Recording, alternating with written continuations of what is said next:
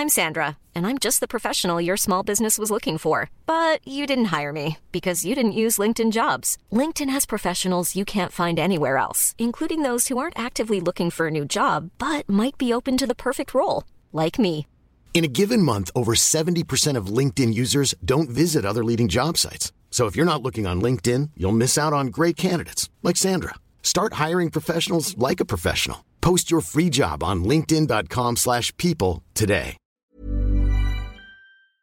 Vous le savez, le rendez-vous tech est entièrement financé par ses auditeurs et non pas par des sociétés tierces ou des annonceurs ou des sponsors.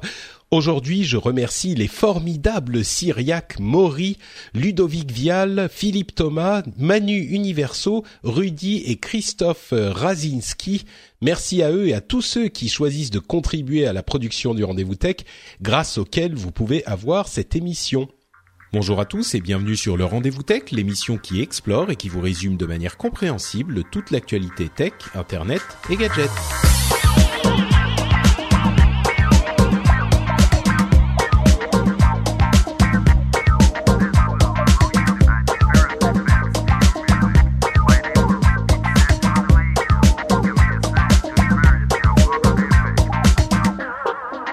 Bonjour à tous et bienvenue dans ce numéro un petit peu particulier du Rendez-vous Tech. Je vous rappelle que l'émission est une émission qui résume toute l'actualité tech, internet et gadgets toutes les deux semaines.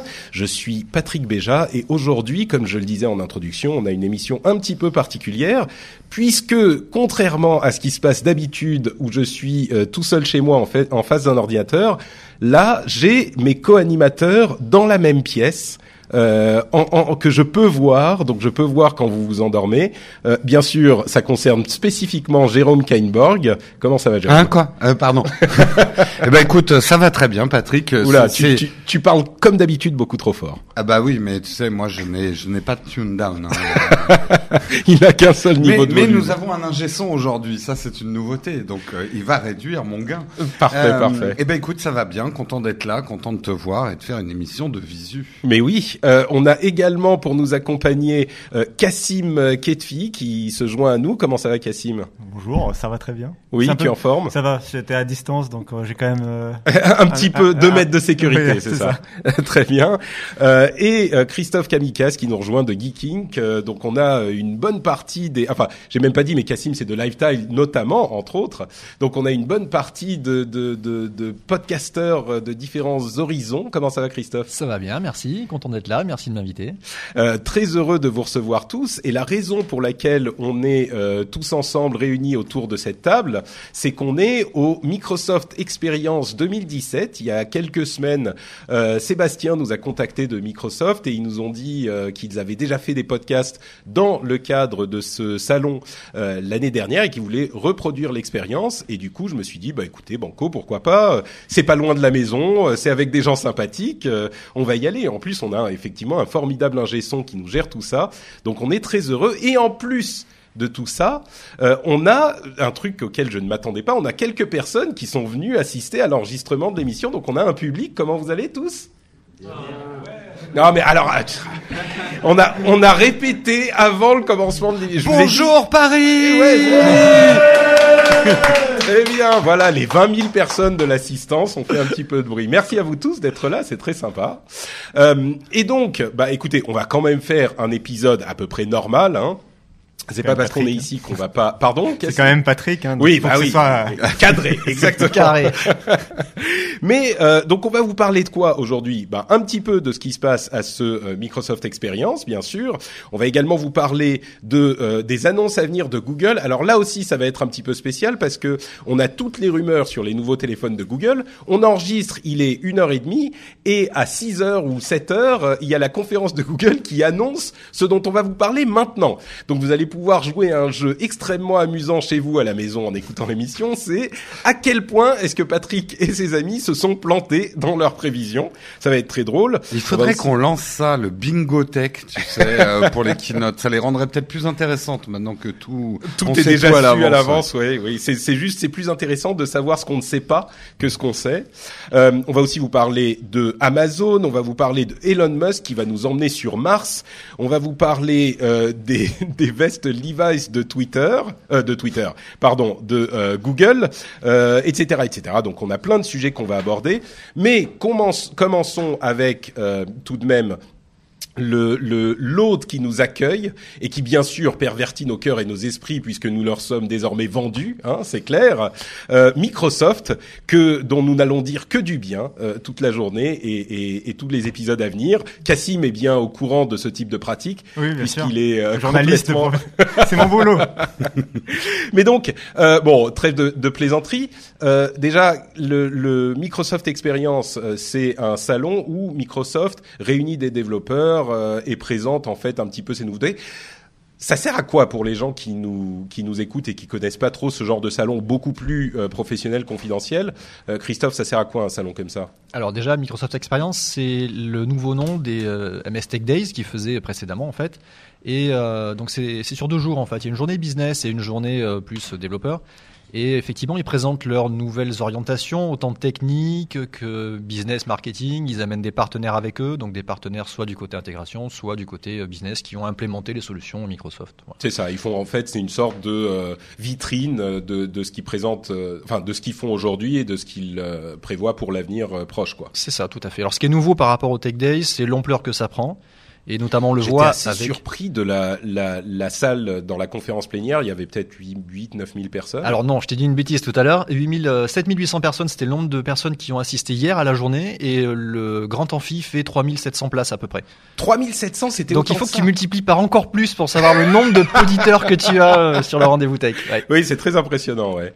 Mais il y a, y a du monde. Moi, je pensais que ça serait un truc, tu vois, un peu pro sympa, euh, juste, juste euh, quelques centaines de personnes qui se. En fait, il y a beaucoup de monde. C'est hyper, euh, hyper. euh, euh, Enfin, il y a une vraie foule. Il y a plein, plein, plein de stands. Bon, c'est. Il y a une vraie ouverture aussi vers d'autres marchés et d'autres entreprises, d'autres technologies. On voit des partenaires qui viennent dans l'open source aussi qui viennent ici. Donc il y a beaucoup de gens plus qui viennent dans l'assistance aussi. Bah alors justement, parlons un petit peu de ce dont ils ont parlé dans cette euh, plénière. Moi, j'étais pas là pour euh, la partie business euh, d'hier. Je vous avoue que c'est pas forcément la chose qui m'intéresse le plus. Par contre, la partie développement technique d'aujourd'hui, il y avait des trucs hyper intéressants, notamment dans le domaine de l'intelligence artificielle. Alors, si vous n'avez, tiens, qui ici a écouté l'émission le rendez-vous tech spécial sur l'intelligence artificielle? 1, 2, 3, 4, 5. Tout le monde ne l'a pas écouté. Bon, alors, euh, vous allez me faire un, grand plaisir. Vous allez le télécharger euh, dans, la semaine et vous l'écoutez parce qu'il est hyper intéressant. Euh, et et c'est marrant parce qu'ils ont résumé pas mal de choses dont on parlait dans cet épisode. Et... hum, et du coup, ils ont mentionné l'importance de l'intelligence artificielle et les raisons pour lesquelles Microsoft s'y consacre avec autant de force. Euh, ils ont mentionné les, les, les choses qui faisaient que l'intelligence artificielle connaît un tel essor aujourd'hui, euh, l'émergence du cloud, euh, la- l'amélioration des algorithmes qui ont été euh, établis dans les années 90, et bien sûr, le truc dont on parle souvent, la disponibilité d'une masse de données absolument euh, inimaginable il y a quelques années de ça, qui font que euh, l'intelligence artificielle peut se développer de cette manière. Et un des trucs sur lesquels ils ont insisté, auxquels on, on pense pas toujours forcément quand on pense à l'intelligence artificielle, c'est le fait que l'intelligence artificielle va vraiment se retrouver dans tous les produits et dans tous les services. En tout cas, c'est leur intention chez eux à, à Microsoft euh, d'avoir l'intelligence artificielle partout. Et on comprend que euh, certains de leurs produits sont essentiels pour continuer à développer la chose. Euh, comme par exemple euh, Bing, euh, le rachat de LinkedIn. Euh, bon, ça c'est pas ce dont ils ont parlé, mais toutes ces choses-là, c'est des, des générateurs de données euh, absolument essentiels pour la possibilité de continuer à développer l'intelligence artificielle. Donc il y a une cohérence dans ce euh, dans ces démarches qui se ressent clairement.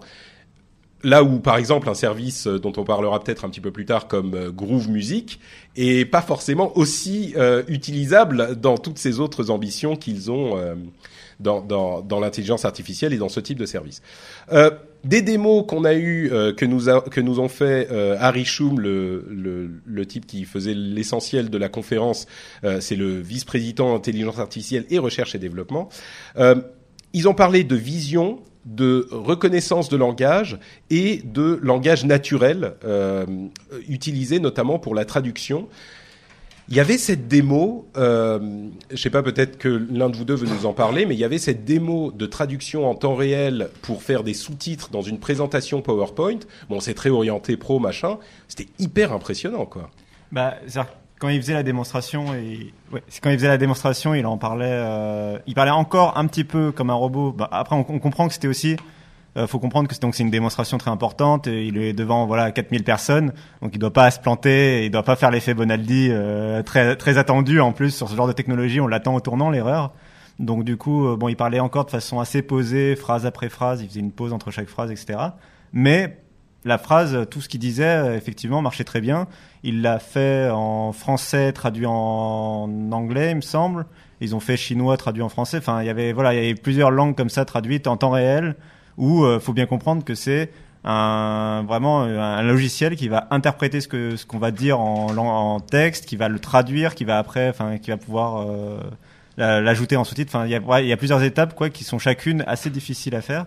Et c'est mis, en fait, c'est plusieurs technologies comme ça mis bout à bout pour un, un usage qui finalement est assez, euh, alors nous, qui va peut-être pas nous toucher grand public, mais qui est assez pratique, euh, j'imagine. Enfin, c'est vrai qu'une présentation PowerPoint, d'av- d'avoir les sous-titres en professionnel, euh, enfin voilà, d'avoir euh, les Bah, sous-titres c'est directement. surtout, euh, c'est surtout l'effort de, de traduction qui marchait hyper bien parce qu'au début il était très posé machin. Au bout d'un moment il s'est un petit peu lâché. Et moi ce qui m'a le plus frappé et qui va peut-être parler aux auditeurs, c'est à quel point ça a bien fonctionné malgré son accent français. Ouais, euh, qui était quand même euh, notable quoi. Je vois des gens dans l'assistance qui, qui acquiescent. Bon, c'était pas le plus horrible. Il, euh, il des avait quel français. accent français d'où hein C'est un ch'ti Non, non, c'était un accent français, euh, a French accent, a classical uh, French accent. It was like this. It, it, it wasn't, it wasn't a horrible accent uh, like we can hear sometimes, but it was a clear accent. He wasn't speaking like a native speaker. Tu Ok. vois, il parlait pas comme un, un, un- un anglophone natif. I know.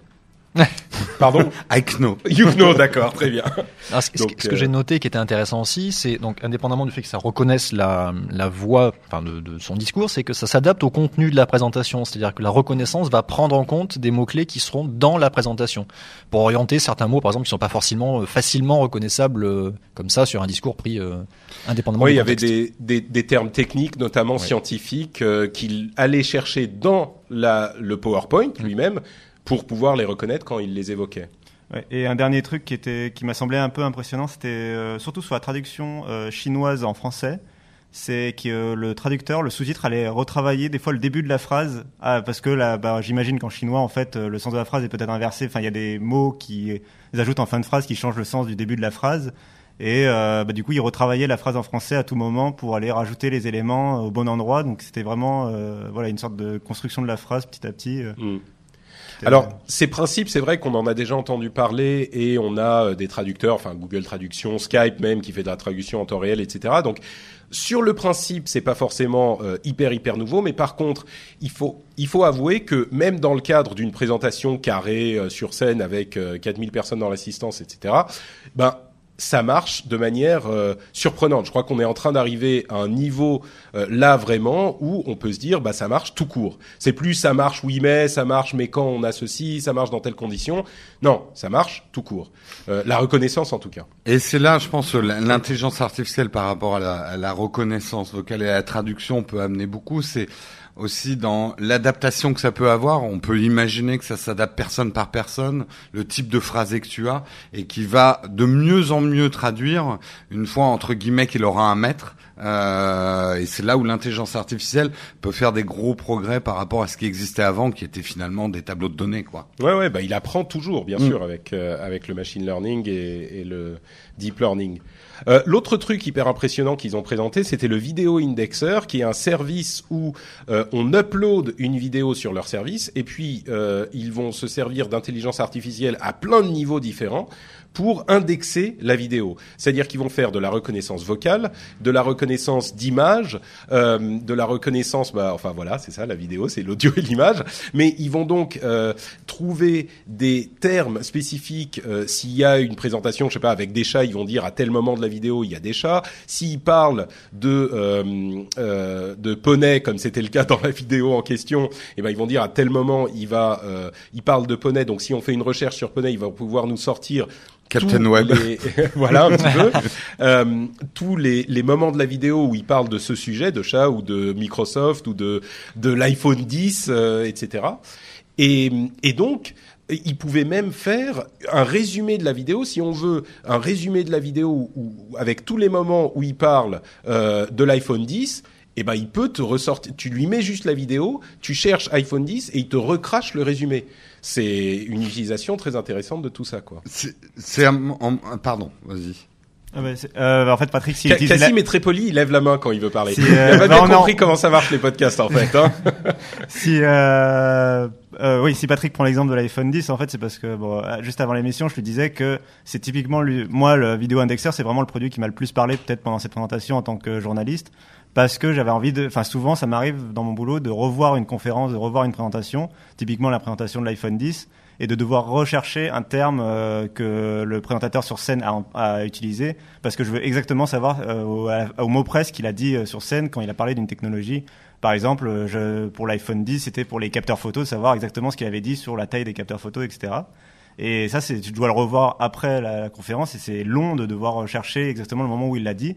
Et c'est ce genre d'outil, par contre, qui va le faire pour moi, en fait, qui va me faire gagner vachement beaucoup de temps, quoi. Mais euh, même pour les producteurs de contenu, euh, nous, vu qu'une vidéo actuellement n'est pas du tout indexée sur le web, il n'y a pas de SEO dans, dans, dans la vidéo, là, ça va permettre de faire un texte qui résume finalement toute la vidéo et de la bien mieux la référencer automatiquement euh, dans des moteurs de recherche. Et aussi peut-être une chose, moi j'y pense vachement, c'est que cette intelligence de reconnaître euh, la vidéo va faire de gros progrès, euh, faire faire de gros progrès au smartphone en photo et en vidéo. Aujourd'hui, le fameux euh, effet portrait, où plus ou moins avec des effets de 3D mapping, il essaye de reconnaître ce qui est un visage et ce qui est un fond.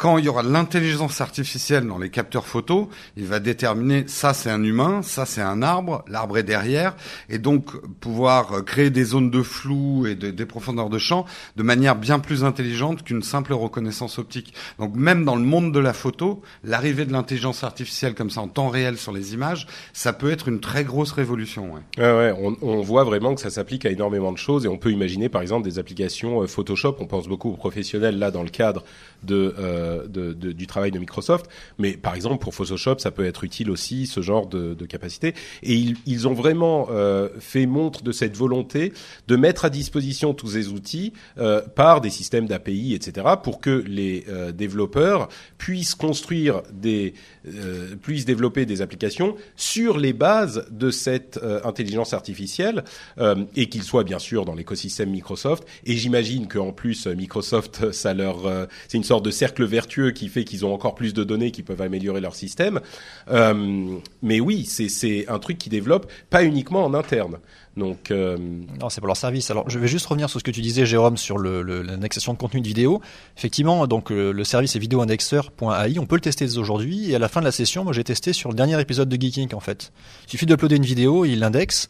Euh, ça va relativement vite. Et en fait, c'est effectivement le cas. On retrouve en fait l'ensemble des speakers. Donc, il va être capable de détecter dans la vidéo qui a parlé à quel moment. Euh, donc t'as ensuite les visages des gens qui s'affichent. T'as les avec vignettes, donc tu peux cliquer dessus, voir les périodes du temps dans lesquelles ils ont parlé. Tu peux voir tous les titres effectivement de transcription du texte. Alors après voilà, tu peux le retravailler manuellement derrière. Et euh, ce qui est intéressant effectivement, c'est que tu as aussi la reconnaissance de caractère sur euh, les images fixes. Donc nous on a des titrages intégrés par exemple sur chacune des news, et du coup il nous a fait le chapitrage de la vidéo par rapport à ces titrages-là.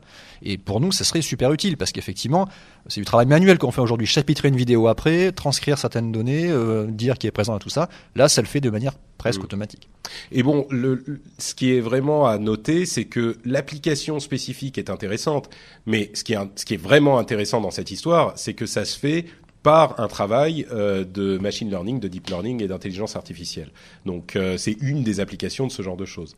Euh, ils ont aussi évoqué, on va conclure sur euh, sur Microsoft, ils ont aussi évoqué le euh, leur quantum computing, leurs efforts en quantum computing, avec une chose intéressante qui est la disponibilité qui avait été annoncée à Ignite la semaine dernière de d'un de, de, langage de programmation quantique dans c'est dans Visual Studio. Ouais, Visual Studio la version euh, complète hein, de l'éditeur. C'est ça.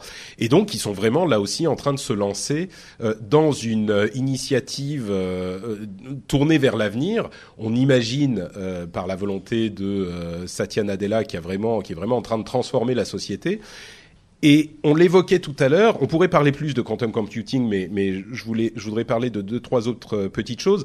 On évoquait la fin de Groove Music, euh, qui était donc le service de musique de Microsoft que, soyons honnêtes, la plupart d'entre nous avaient déjà oublié. Qui, qui s'en souvenait encore de Groove Music là parmi vous? 1, 2, 3, 4, 5, 6, 7. Les gens, les gens de Lifetime, baissez la main, s'il vous plaît.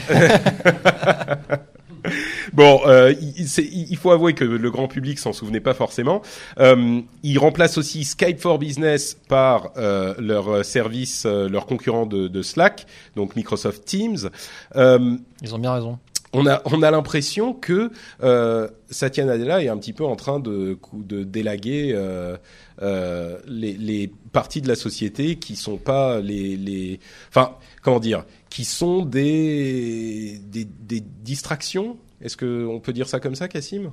Oui, bah c'est ça. C'est en fait c'est des services qui en soi, bon, Groove Music à mon avis, perdre de l'argent, mais ça peut être des services euh, qui n'allaient pas dans le sens de la stratégie de Microsoft, qui, qui répondaient pas à leur euh, à ce qu'ils veulent en fait à, à leur ce qu'ils veulent devenir quoi. Ouais, et puis à ce qu'ils veulent comment ils veulent impacter la société avec leurs produits bah Groove Music euh, c'est euh, à quel moment euh, Groove Music va permettre à quelqu'un de, de, terminer son projet ou de voilà mm. d'améliorer son business ou etc bon et puis il faut avouer que s'ils étaient dans le, le deuxième bien sûr. dans sur le sur le dans l'industrie du streaming musical ça serait peut-être différent mais... oui bien sûr mais disons que enfin moi comme je l'analyse c'était vraiment la fin enfin c'est une, un nouvel exemple de la stratégie de Satya Nadella de euh, se retirer du marché grand public sur un certain nombre de, de, de, marchés, de laisser les gens qui font ça très bien le faire, c'est-à-dire Spotify typiquement, parce qu'ils proposent euh, aux abonnés de Groove Music, en fait, ils vont les faire passer sur Spotify.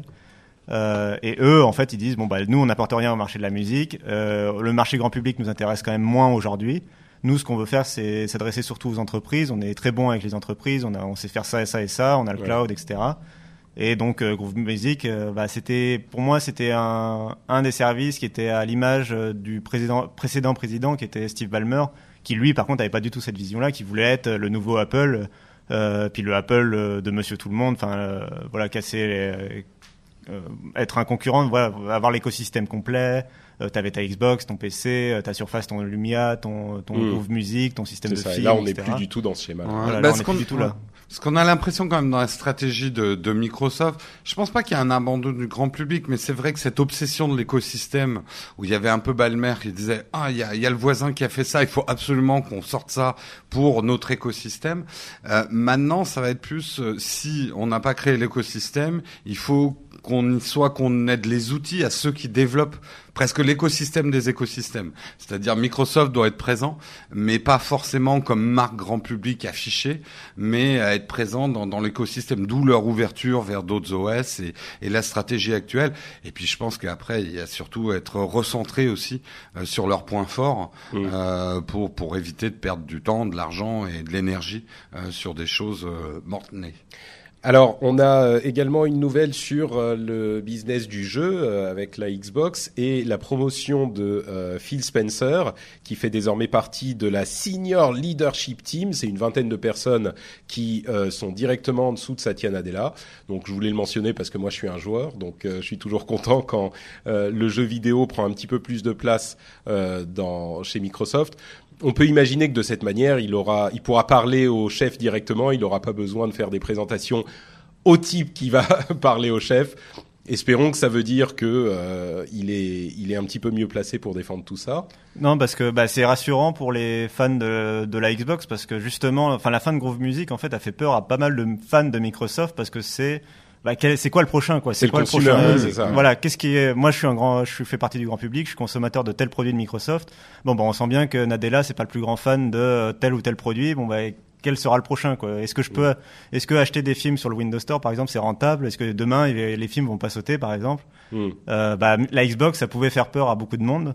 Il y a eu, il a été longtemps question de revendre la division Xbox. Enfin, c'était une rumeur pendant longtemps.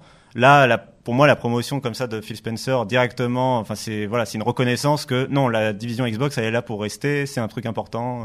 Ouais. Le gaming en général, oui. Bon, en plus, Ah, ils arrivent pardon. bien. Enfin, ils sont plutôt. Enfin, même s'ils se font tuer par PlayStation sur cette génération, ils sont deuxième. Enfin, ils sont quand même euh, bien placés en deux généra- Bien en sûr, deux, trois générations. Ils ont réussi à devenir un acteur important du marché. Donc, euh, Et Alors dernière chose que je voulais évoquer, c'était le Windows Mixed Reality. On a euh, donc c'est les casques de réalité virtuelle, euh, euh, les, les, les spécifications de casques de réalité virtuelle de Microsoft, donc construits par plein d'autres euh, constructeurs, notamment Samsung qui a annoncé un casque de réalité virtuelle assez haut de gamme, autour de 500 dollars, euh, de, de, dans cet écosystème. Vous avez eu l'occasion de, de les essayer, ça vous a, c'est différent des autres, ça vous a convaincu, qu'est-ce que ça donne? Alors effectivement, sur, euh, sur le site ici à Microsoft Experience, il y a le casque Lenovo de Mix Reality. Donc on a pu le tester, on a testé euh, hier.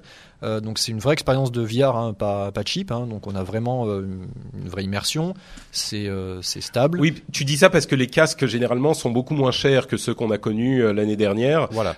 Les Lenovo, Asus, etc. Ils sont autour des entre 2 et 300 dollars généralement. Oui, alors là ils sont ils attendent ça à 300, oui, 300 400 si tu comptes aussi les, les contrôleurs avec, je crois. Bien sûr.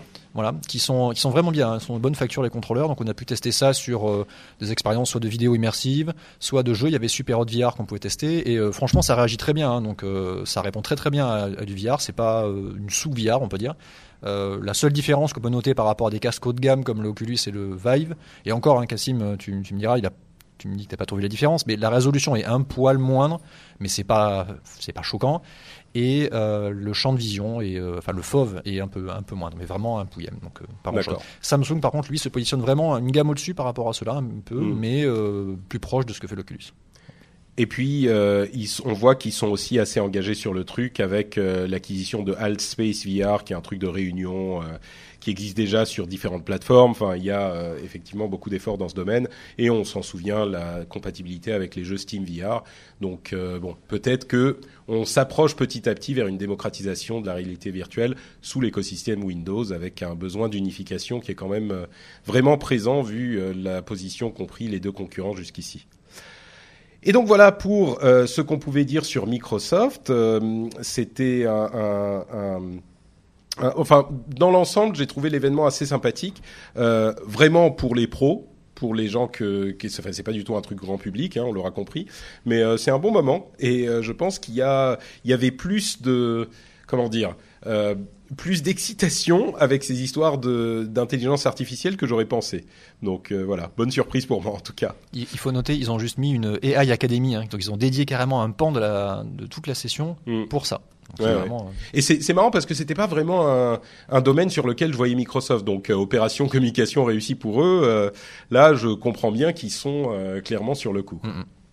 Bon, parlons un petit peu euh, de leurs concurrents. Du coup, euh, Google, avec d'une part le rachat d'une partie de HTC, euh, qui qu'on va vous détailler à l'instant, et puis les leaks quasiment complets sur les deux téléphones qui vont présenter, enfin qui auront été présentés certainement au moment où vous entendrez cette émission. D'abord. Ce fameux rachat d'une partie de HTC. Alors, on a eu des rumeurs pendant plusieurs semaines sur un rachat complet du constructeur de téléphones, notamment HTC, euh, par Google, ce qui était un petit peu étrange parce qu'on se disait mais ils ont déjà racheté Motorola, mais en même temps Motorola c'était plutôt pour les brevets et puis ils ont vendu Motorola ensuite. Donc pourquoi est-ce qu'ils iraient, iraient racheter un constructeur? Bon, finalement c'est pas tout à fait le constructeur entier qu'ils rachètent. C'est en gros la partie conception de téléphones mobiles. Donc 2000 euh, personnes qui travaillaient chez, HT chez HTC euh, font désormais partie de Google et ce sont les personnes qui euh, concevaient les téléphones mobiles de HTC. Cassim me dit euh, non, Ouais. t'es en train de dire une bêtise. oui, non, mais euh, c'est une partie des. Enfin, c'est HTC va continuer à faire des smartphones et ils ont encore leurs ingénieurs pour. En fait, c'est l'équipe qui travaillait déjà avec Google depuis plusieurs années qui appartenait à HTC. C'était une équipe d'ingénieurs qui, qui était la, qui faisait la conception des C'est pixels. l'équipe des pixels, C'est ça, c'est l'équipe de conception des pixels qui a qui était côté HTC en fait et ils ont dit bon bah vous travaillez très- tellement bien pour nous qu'on va directement vous employer chez Google et en fait c'est un rachat de groupe euh, ouais. C'est un C'est ça. débauchage de masse. C'est ça, c'est ça. C'est un débauchage de masse et autorisé à un milliard de, de dollars environ. ouais. Euh. Oui. Ça fait. Bon, en fait, pourquoi est-ce que Google a, a déboursé, a sorti le portefeuille avec un milliard euh, À ton avis, Jérôme? Bah déjà ils peuvent. Euh... non, alors euh, justement, je pense que c'est une stratégie long-termiste. Euh, là, Google monte par rapport à, à Motorola, euh, on peut analyser effectivement que Là, Google veut vraiment le, le Pixel. euh, après, est-ce qu'il s'appellera toujours le Pixel? J'en sais rien. Mais euh, je crois que Google en a marre de la situation d'Android et, euh, et veut vraiment faire ce rapprochement hardware software. Je crois qu'il y a plus de preuves à faire. C'est en conjuguant les deux qu'on fait vraiment évoluer euh, tout ce qui est mobilité et que et ils voient bien qu'ils y arriveront plus avec cet Android trop ouvert où chacun fait sa sauce. Donc ils vont pas en- en- abandonner Android pour autant, et, et les pixels ne seront pas le maître étalon comme ont été les Nexus, mais presque une branche à part. Ça sera les Google Phone, euh, et ils vont développer leur propre truc dessus qu'on retrouvera peut-être pas sur leur, sur Android justement. Moi, c'est comme ça que j'aime. Ah oui, tu penses qu'il y aura Ouais. des, des fonctionnalités spécifiques euh, au téléphone de Google qui ne se retrouvent de la même manière qu'on a euh, des des des éléments d'interface chez Samsung. euh, Exactement. Bah, j'en veux pour preuve. Moi, c'est un petit peu ma petite spécialité, c'est les caméras sur smartphone. Et euh, ils le savent très bien, et ça, il y a beaucoup d'articles là-dessus, que le, ce qui retient en arrière les capacités euh, des caméras euh, sur les Android, c'est Android lui-même, c'est-à-dire euh, l'obligation justement de normaliser les choses au niveau de l'usage et du traitement électronique de l'image. C'est pour ça que Samsung développe le sien depuis bien longtemps et ne, ne, ne, ne travaille plus avec les standards Android. Donc c'est des choses. Maintenant, ça va être des micro progrès sur le sur les mobiles euh, et il faut maîtriser à fond son software et son hardware. Et c'est pour ça qu'ils ont embauché autant de personnes pour avoir la conjugaison des deux. Ouais. Moi, je suis, je suis convaincu effectivement qu'ils veulent euh, se mettre sérieusement à développer du logiciel. Euh, il y a aussi un accord de brevet, mais à la limite, ça c'est presque accessoire. Euh, par contre, je suis pas convaincu qu'ils vont développer des trucs sur leur téléphone à eux qui seront pas disponibles pour C'est l'écosystème. déjà le cas hein, Android. sur le sur les, les, les pixels. Le, il y a des les premières générations de pixels. Le Pixel Launcher par exemple était euh, dispo, enfin il n'est dispo que sur les pixels. Donc il y a déjà une partie de de ça qui est déjà implémentée aujourd'hui. En fait, les téléphones de Google n'utilisent plus la version pure d'Android comme il fut un temps. C'est une version Google d'Android. Et euh, on, va, on a vu même, pour aller dans le sens de Jérôme, que pour la première génération de Pixel, les écrans n'étaient pas compatibles HDR euh, naturellement en matériel. Et ils ont déployé une mise à jour logicielle là il y a quelques temps qui rendait l'écran euh, compatible HDR. Et c'était une, une mise à jour logicielle et c'est Google qui l'a développé spécifiquement du coup pour son matériel. Donc c'est bien ce que je disais. Jérôme a parfaitement raison. Et il a une analyse fine du marché. Tout à fait. Et euh, du coup, c'est, enfin, du coup, pour aller encore plus dans le sens de Jérôme, c'est. Oui, enfin euh, pas trop quand même. Ouais, non, non. Non, après, après, après, j'ai les chevilles qui enflent et tout. c'est- Euh, bah, c'est la, la différence euh, le, avec le rachat de euh, Motorola il y a quelques années. Enfin, clairement, ils ont plus la même stratégie à l'époque. Euh, il faut pas, je pense qu'il du coup, faut pas comparer les deux. Je pense que le rachat de Motorola à l'époque, c'était pour protéger Android en termes de brevets, effectivement. Euh, je pense qu'ils regrettent d'avoir peut-être euh, revendu, enfin après coup maintenant ils regrettent peut-être d'avoir revendu euh, la branche, euh, la division mobile, maintenant qu'ils veulent concevoir eux-mêmes leurs produits. Et je pense que oui, ils veulent, euh, ils veulent vraiment se mettre à concevoir euh, leur branche hardware. euh, Et on compris que, enfin, on voit aussi que par exemple en interne, ils veulent développer leur propre puce, comme Apple fait ses A- A11, A12, machin. Bionic. Euh, Google, oui, voilà, c'est bionique. Google aussi veut des processeurs bioniques. Ils, sont tristes euh, avec leur Snapdragon là. Et voilà. Quand c'était quand c'était à 8 à 9 euh, c'était pas trop intéressant mais depuis qu'ils sont passés à 10 fusion à 11 bionique oh et on en veut aussi effectivement non mais je comprends c'est c'est clairement un avantage euh, un avantage important. Euh, ceci dit on plaisante mais euh, effectivement les performances des processeurs d'Apple en particulier le tout dernier le A11 bionique là sont c'est l'une des premières fois qu'on voit vraiment un, processeur qui a des performances carrément au-dessus de la mêlée de tous les autres. Donc peut-être que ça peut ça peut jouer aussi euh, chez Google. Mais bon, on n'y est pas encore pour le moment. C'est la conception des téléphones eux-mêmes. Et justement, on y vient. Euh, D'ici quelques heures, euh, au moment où on enregistre cette émission, Google va présenter ces deux nouveaux téléphones, donc le Pixel 2 et le Pixel 2 XL. Ils auront en plus a priori euh, des Google Home Mini et Google Home Max, donc les euh, enceintes intelligentes. Il y aura aussi un nouveau euh, euh, casque de réalité virtuelle Daydream VR et peut-être même un Pixelbook euh, 2 en 1, un, un laptop Pixelbook. J'ai même entendu une vague rumeur de Pixel Ultra comme téléphone, mais enfin ça, ça semble d'être bon un petit peu fumeux. Euh, mais, mais du coup, alors, ces deux téléphones, toi, je sais que tu as les yeux qui brillent, euh, Christophe, Ah oui. quand, quand on parle de, de Pixel 2. D'une part, euh, qu'est-ce qui sera intéressant et d'autre part, est-ce qu'ils seront présents en France ou est-ce qu'on... Alors présent en France, euh, je sais pas, on sait pas encore. Il y a de fortes chances puisqu'ils ont raté le coche avec le, le Pixel 1 pour a priori le fait que Google Assistant soit pas euh, n'était pas en français à l'époque. Donc là, je pense qu'ils vont le sortir. Maintenant, euh, c'est le cas. Maintenant, c'est le cas, donc il est disponible. hein. Donc ils vont, j'espère, les annoncer en France. Oui, alors j'ai les yeux qui brillent parce que c'est. Alors moi, je suis plus dans Android hum, dernièrement et plus sur la branche euh, native pure d'Android, donc les Nexus et le, le Pixel 1, j'ai j'ai fait l'impasse, mais le Pixel 2, effectivement, je l'attends, notamment le XL. Euh, alors, ce qui est intéressant sur ces deux téléphones, euh, c'est euh, leur design, l'intégration effectivement avec les services Google, et surtout le fait qu'ils ont été travaillés les deux. Donc, le Pixel 2, le, plus petit des deux, en fait, c'est en fait travaillé avec HTC. C'est l'équivalent du U11 le dernier qu'ils ont sorti. Euh, et le, Pixel 2 XL, ça va être l'équivalent du LG G6, donc développé par LG, pour un plus grand téléphone. Et on a vu qu'il y avait des haut-parleurs stéréo, etc., un écran top, quasiment borderless, borderless, pardon. Euh, et ils ont eu l'audace de supprimer le port euh, jack. euh, Ça y est, 3.5. Ils sont courageux, ça y est. Ils sont Ah, courageux, ouais. ça y est. Sur, sur le, le XL, hein. Les deux, les Sur deux. les deux. Sur les Sur deux. les deux, Ah ouais. là, c'est, euh, Ouais. là, ils ont eu beaucoup de courage d'un coup. Et...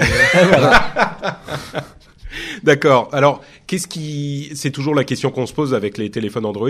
Qu'est-ce qui les différencie des hauts de gamme, euh, bah justement LG, Samsung, euh, etc. Est-ce qu'ils ont des trucs spécifiques au-delà du fait qu'ils sont faits par Google? Ah L'expérience, euh, moi, ce qui, me- plaît en fait par rapport effectivement au Samsung, je, suis passé par des Samsung avant, c'est effectivement l'expérience unifiée globale Google qui est quand même, euh, on sent vraiment euh, l'unification de l'écosystème complet, c'est propre de bout en bout. Il n'y a pas de surcouche logiciel tiers, etc. Même si après on peut se dire qu'effectivement il y a de l'Android pur sans Google l'Android avec Google. Bon, il y a ces deux euh, distinctions, mais euh, franchement, c'est euh, téléphones qui sont qui sont bien faits, c'est c'est propre au niveau de- du logiciel. Et les photos, en fait, sur le Pixel 1, ils ont montré que le, ils savaient faire de la photo maintenant sur Android, ce qui n'était pas forcément le cas jusqu'à présent, sauf avec du Samsung par exemple. Ouais. Mais là, euh, Je voilà. me retourne vers Jérôme. Dès qu'on parle de photos, euh, tu confirmes que les photos du Ouais, Pixel sont. Ah oui, Le Pixel 1, les retours, euh. Ouais, les, les, les photos. euh, C'est d'ailleurs ce qui me surprend dans ce qui est leaké sur le Pixel 2. Euh, ne pas avoir mis un deuxième objectif capteur, euh, c'est aller un peu pas trop dans le sens du marché, ça risque d'être un caillou dans la chaussure là du Pixel 2. Non pas qu'un deuxième objectif soit indispensable, hein, euh, ça sert surtout pour les portraits ou ce genre de choses, mais euh, pour le grand public, euh, on dirait ah, il a un truc de moins que les autres haut de gamme. Donc s'ils ont la même stratégie Pixel, c'est-à-dire haut de gamme, un prix, on va dire maintenant les prix au-dessus de 1000 euros, euh, en tout cas pour la version XL, ils risquent de se faire un peu ramasser euh, s'ils ont omis le, le deuxième objectif, je pense. D'accord. Je Oui. rajouterais, ouais, bah, juste sur la différence avec le marché, je rajouterais les, euh, tu l'as un peu sous-entendu en fait, mais euh, c'est les performances en fait. Enfin, on est habitué, enfin, sur euh, Android, euh, si tu achètes un téléphone de certains fabricants, notamment Samsung, bon là apparemment avec le Note 8 peut-être ils se sont enfin, euh, enfin corrigés, mais enfin les performances, c'est rapide. La dire première... sortir les doigts. Ils sont enfin sortis les doigts. C'est ce ça, ils sont, euh, c'est performant la première semaine, c'est performant à peu près le premier mois, puis euh, arrivé au troisième mois, ça commence un peu à ralentir, tu Mm. commences à avoir des, voilà, des lags, etc. Les retours, donc on n'a pas eu les pixels en France, mais les retours des journalistes américains, c'est que le Pixel 1, un an après, c'est toujours un des meilleurs smartphones en, sous Android, parce que les performances euh, descendent pas dans le temps, parce que logiciel Google. Quoi. Et c'est vrai que ça, ça a toujours été un argument des iPhones par rapport Voilà. aux Android, c'est la stabilité, la constance euh, du produit. Euh, que un Android, si tu touches à rien, ça bouge pas, mais dès que tu l'utilises un peu, les, les Voilà. tendances, ça a tendance à se détériorer. ouais. Euh, des remarques euh, supplémentaires sur les Google Home Mini et Max. Euh, Mini, une sorte de galet. Max, on sait pas trop. euh, ce genre gros de choses caillou. ou d'autres. euh, Non, c'est intéressant de ou le, le Daydream VR ou le Pixelbook, euh, ce genre Ouais, de des trucs. Dream VR, ça fait plusieurs fois qu'ils font du Daydream et euh, ça prend pas Ah tant oui. que ça. voilà. Non, mais le, le Google Home Mini, c'est intéressant parce qu'ils viennent concurrencer directement Alexa avec les, les petits échos, les Echo etc. Jusqu'à présent, ils se contentaient du, euh, du grand, donc le, le Max. Euh, mais en fait, on voit que les usages, c'est pas que euh, que ça. On peut avoir besoin aussi d'une gamme de prix plus petite et de pouvoir en mettre plusieurs partout dans toutes les pièces. Et on va pas forcément acheter un gros euh, Ouais. Google Home partout. Alors ça, c'est un peu les. Oui, pardon. Ouais, non, moi je pensais qu'il y allait avoir une une Chromecast Google Home, tu vois. Ça, ça aurait été un produit. Mais la Shield, Hein?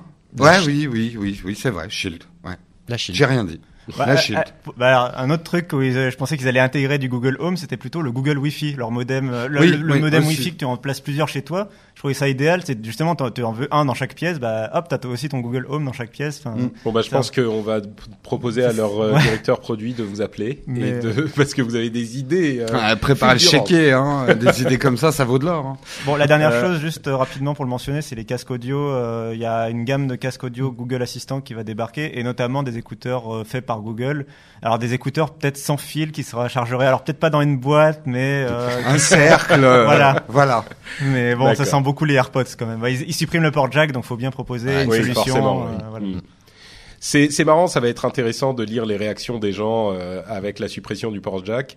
Je pense que les réactions seront comme avec euh, les iPhones, ça sera euh, mais vous nous emmerdez. Enfin, les gens, certaines personnes vous emmerdez à garder nous laissez-nous notre port jack. Enfin, en- au moins sur Android, tu peux choisir un autre téléphone.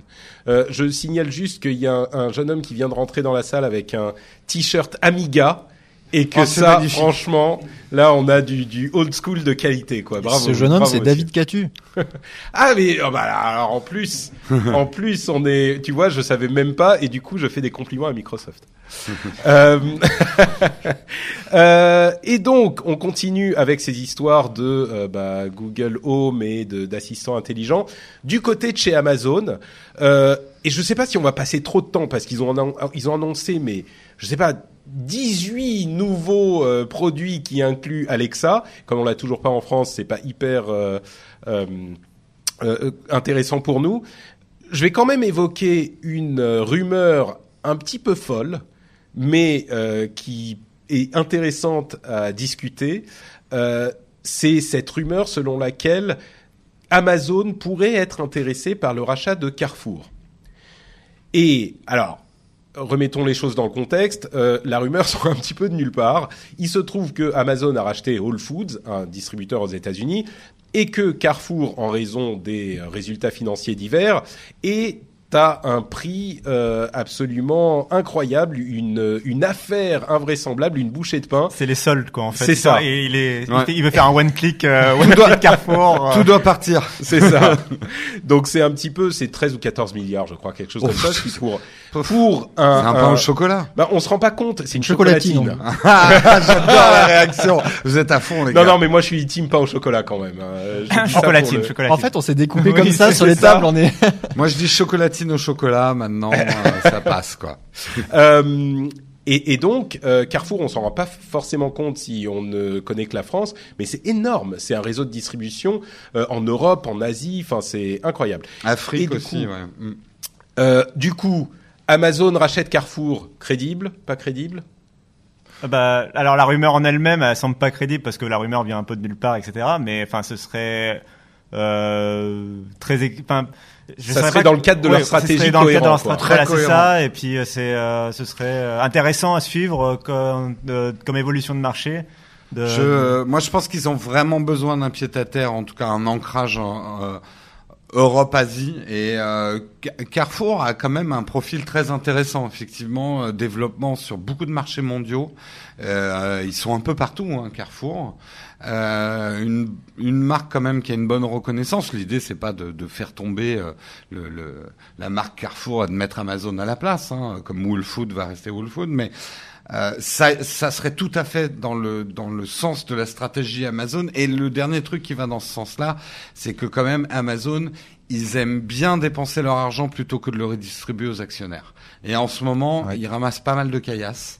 Et un gros investissement comme ça, ça serait très cohérent. Et en plus, c'est de l'argent qui serait dépensé en Europe.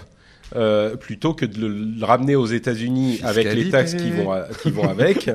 Euh, encore que, il semblerait que euh, le président Trump veuille euh, permettre le, le fait de ramener cet argent avec des taxes moins élevées. Oui, Mais, mais, euh, il semblerait aussi que la Commission européenne est en train de préparer une note très salée de redressement fiscal pour Amazon, et ça pourrait peut-être graisser un peu le. Ouais, je oui, pense ça, je sais pas exactement. Enfin, Ça disons que ça conserve serait pas plus mal facile à d'emplois à certains mais- endroits. Enfin, voilà. peut il y a peser peut-être dans J'ai la pas l'impression que transactions. Carrefour soit très en difficulté non plus hein, à ce niveau-là. Mais enfin, je sais non, pas, je suis pas un non, expert mais dans le domaine contre- de la distribution. Non, mais par contre, pour l'Europe, de maintenir euh, des gros emplois. Enfin, tu vois. Oui, oui, ouais. ça devient un gros employeur européen tout à coup, et Exactement. du coup, ils payent encore plus de, de, de taxes et d'impôts parce que, enfin, sur ces trucs-là, bah, c'est physique, donc on paye des, des taxes et des impôts, ça pourrait. Mais à mon avis, c'est plus la question de la stratégie. Mm. Est-ce qu'ils veulent, euh, est-ce qu'ils veulent euh, euh, avoir une euh, présence physique euh, en Europe aussi. Et pourquoi? Pour les entrepôts, pour la logistique, pour euh, mine de rien le fait que la vente physique bah, continue à être importante. Oui, elle est moins importante qu'avant, mais euh, elle va pas disparaître pour autant, etc., etc. Et on pourra reparler des questions de, de taxes européennes un petit peu plus tard. Ça se, ça se met, range dans les rangs au niveau des pays européens Ouais. pour ça. Même, ouais, juste, je rajoute un petit truc. La vente physique, non seulement elle va pas disparaître, mais aujourd'hui, dans toutes les stratégies retail, c'est presque l'avenir du e-commerce, c'est le retour. Enfin, le physique ne sera pas forcément l'endroit où on achète, mais euh, des gens comme Amazon aujourd'hui, ils ont besoin de showroomer sur certains produits Mmh. et euh, ils ont besoin effectivement comme ça d'une présence physique. Quoi. Le, le digital, c'est le mot à la mode dans tout ce qui est Oh là retail. là. Oui, c'est Oh le mélange euh, entre le C'était physique hier et hein, le les, digital. On sent- les marketing. Et, Ouais, ouais, euh, on, sent, on sent qu'il est. ouais. et aujourd'hui, les, les, les grandes, ce qui était autrefois les pure players, euh, changent complètement leur fusil d'épaule et euh, Ok, tout le monde donc veut. digital, pure player. Attends, euh, introduit. Ah, Il y a pure pas player, encore- vous savez quand même ce que c'est un pure Ouais, player. Il a pas encore dit disrupté là. c'est- Ubérisation aussi. Voilà, l'ubérisation, je l'ai oublié. Donc l'ubérisation de Carrefour euh, est, est en marche. Euh, c'est c'est intéressant le, le la question de Carrefour aussi parce que avec Whole Foods ils ont baissé les prix de certains produits. On- il faudra voir s'ils essayent de se de s'acheter une image quelque part et de disrupter la grande distribution euh, parce que c'est vrai que la grande distribution c'est quand même un domaine qui est on va pas dire sage mais enfin relativement établi et là ça pourrait euh, chambouler les choses quoi. Et c'était juste pour mentionner que ce serait quand même un symbole euh, encore euh, un nouveau symbole euh, du web. Enfin après le- sûr. après Apple qui dépasse ExxonMobil en bourse, le un Ama- enfin Amazon qui était juste un site web il y a ne serait-ce que 17 ans, Mm. euh, c'était euh, enfin qui rachèterait Carrefour. Voilà, c'est un nouveau symbole. les caroufs de notre enfance vont disparaître là où on allait voler des bonbons. Voilà. Oui, puis Ouais. ça, ça inverse la Oups. tendance parce Ouais, que ça, Carrefour avait racheté rue du commerce qu'ils ont réintégré et là en fait c'est l'inverse qui va se passer. C'est Ce ça. serait Amazon qui rachèterait. Ah, les, euh, les rapports de poids, c'est Ah c'est devenu. Tu connais bien ça les rapports de poids. Oh, celle-là, elle était un peu facile, hein, Patrick. hein. Euh, bon, enfin, en tout cas, ça ne reste qu'une rumeur. Hein. Euh, ré- reprécisons-le. Euh, c'est une rumeur intéressante, mais une rumeur tout de même. Bon, rien d'autre à dire sur les euh, les millions d'Amazon Echo euh, qui sont euh, qui ont été annoncés lors de, de leur toute petite conférence. 5000 personnes travaillent sur Alexa et, et Echo. Euh, ils en avaient que 1000 en 2016, donc ils y vont vraiment à fond. Euh, il y a un nouvel Amazon Echo, un Echo Connect. Il y a des nouveaux Fire TV, euh, Fire- une tablette Fire HD euh, 10. Euh, Qu'est-ce qu'il y a d'autre? Il y a ah oui, ils ont baissé le prix de leur film 4K. Euh, Comme ils Apple. étaient bah, suite à l'annonce d'Apple, donc ça c'était bon pour la concurrence. Euh, Il y a un Echo Plus. Enfin, pff, je Et sais pas. quand, Ah, à quand même. coûts en France, quoi Parce que ça, c'est. Voilà, quand c'est la question. euh, ouais. Ouais, et euh, alors pas avant l'année prochaine a priori. Ah. Et, euh, et c'était là aussi le, le fait de mentionner que quand même, enfin, on parle d'Amazon quand même. Enfin, je sais que c'est euh, c'est bizarre de, enfin, c'est faut le rappeler quoi que c'est un, c'est juste un vendeur à la base, c'est un e-commerçant quoi. Et C'est euh, un vendeur de livres, même. Ouais, à la base. et voilà. Et, Tout à la base, et ouais. euh, ils sont euh, devant. euh, Enfin, ils, ils arrivent à. Ils ont pris ce marché-là devant Microsoft, devant Apple, devant Google, et ils sont encore leaders. Enfin, Alexa, ça a un poids énorme dans le monde. Bon, on l'a pas en France du coup, mais c'est un poids énorme. Et euh, donc là, Enfin, c'est très impressionnant de voir qu'ils passent de 1000 comme ça à 5000 employés. Et enfin. C'est, moi je le vois un peu comme un Spotify qui arrive à encore à vivre alors que tu as un Apple Music à côté ou un Google Music euh, de l'autre côté. C'est un voilà, c'est un peu un pure player effectivement, euh, comme disait Jérôme en parlait tout à l'heure.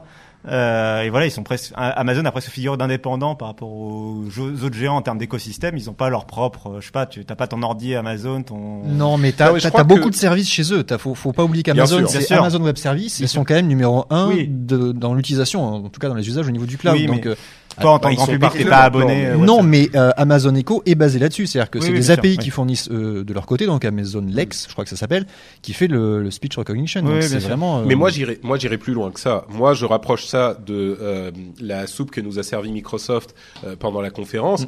C'est l'intelligence artificielle. C'est que pour eux.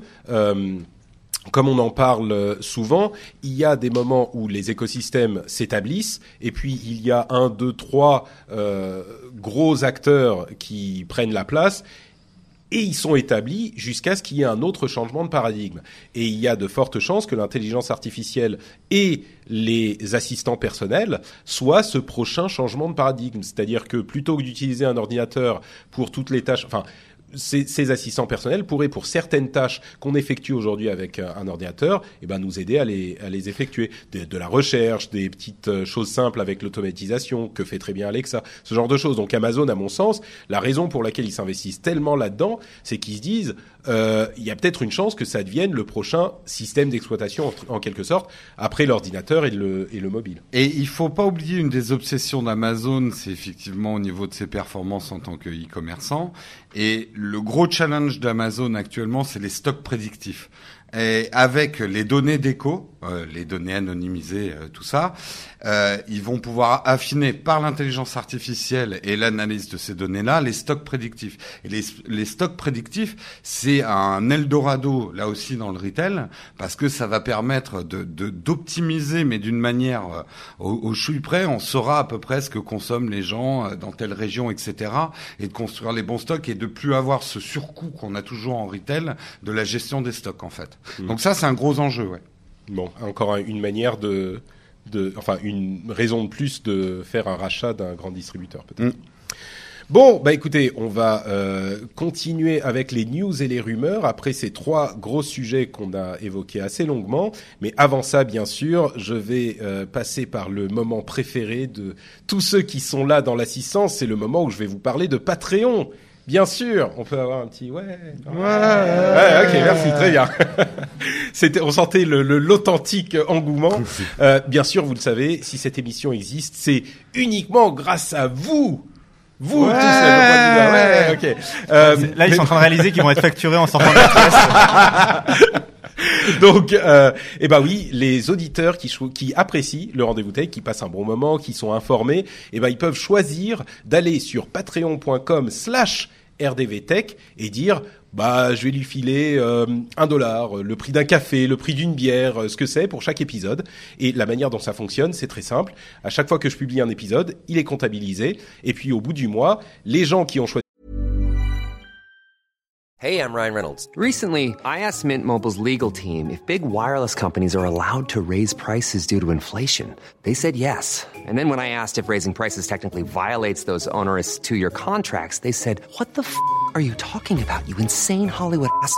F- So to recap, we're cutting the price of Mint Unlimited from $30 a month to just $15 a month. Give it a try at mintmobile.com slash switch. $45 upfront for three months plus taxes and fees. Promo rate for new customers for limited time. Unlimited more than 40 gigabytes per month. Slows. Full terms at mintmobile.com. Hiring for your small business? If you're not looking for professionals on LinkedIn, you're looking in the wrong place. That's like looking for your car keys in a fish tank. LinkedIn helps you hire professionals you can't find anywhere else, even those who aren't actively searching for a new job but might be open to the perfect role. In a given month, over 70% of LinkedIn users don't even visit other leading job sites. So start looking in the right place. With LinkedIn, you can hire professionals like a professional. Post your free job on linkedin.com/people slash people today. De le faire sont facturés et ils sont débités euh, pour le mois, pour le nombre d'épisodes qui a été publié. Et quand ils choisissent de réduire leur abonnement ou supprimer leur abonnement tout court, ben, ils peuvent le faire très rapidement, très facilement. Et c'est grâce à ces gens-là qui ont le courage, oui messieurs dames, le courage de s'engager Patrick, vendeur de tapis. vendeur de podcast, euh, de s'engager sur Patreon que cette émission existe et que j'ai le plaisir de vous retrouver tous aujourd'hui. Donc je remercie très très chaleureusement bien sûr tous les auditeurs, mais en particulier ceux qui choisissent de soutenir l'émission sur Patreon.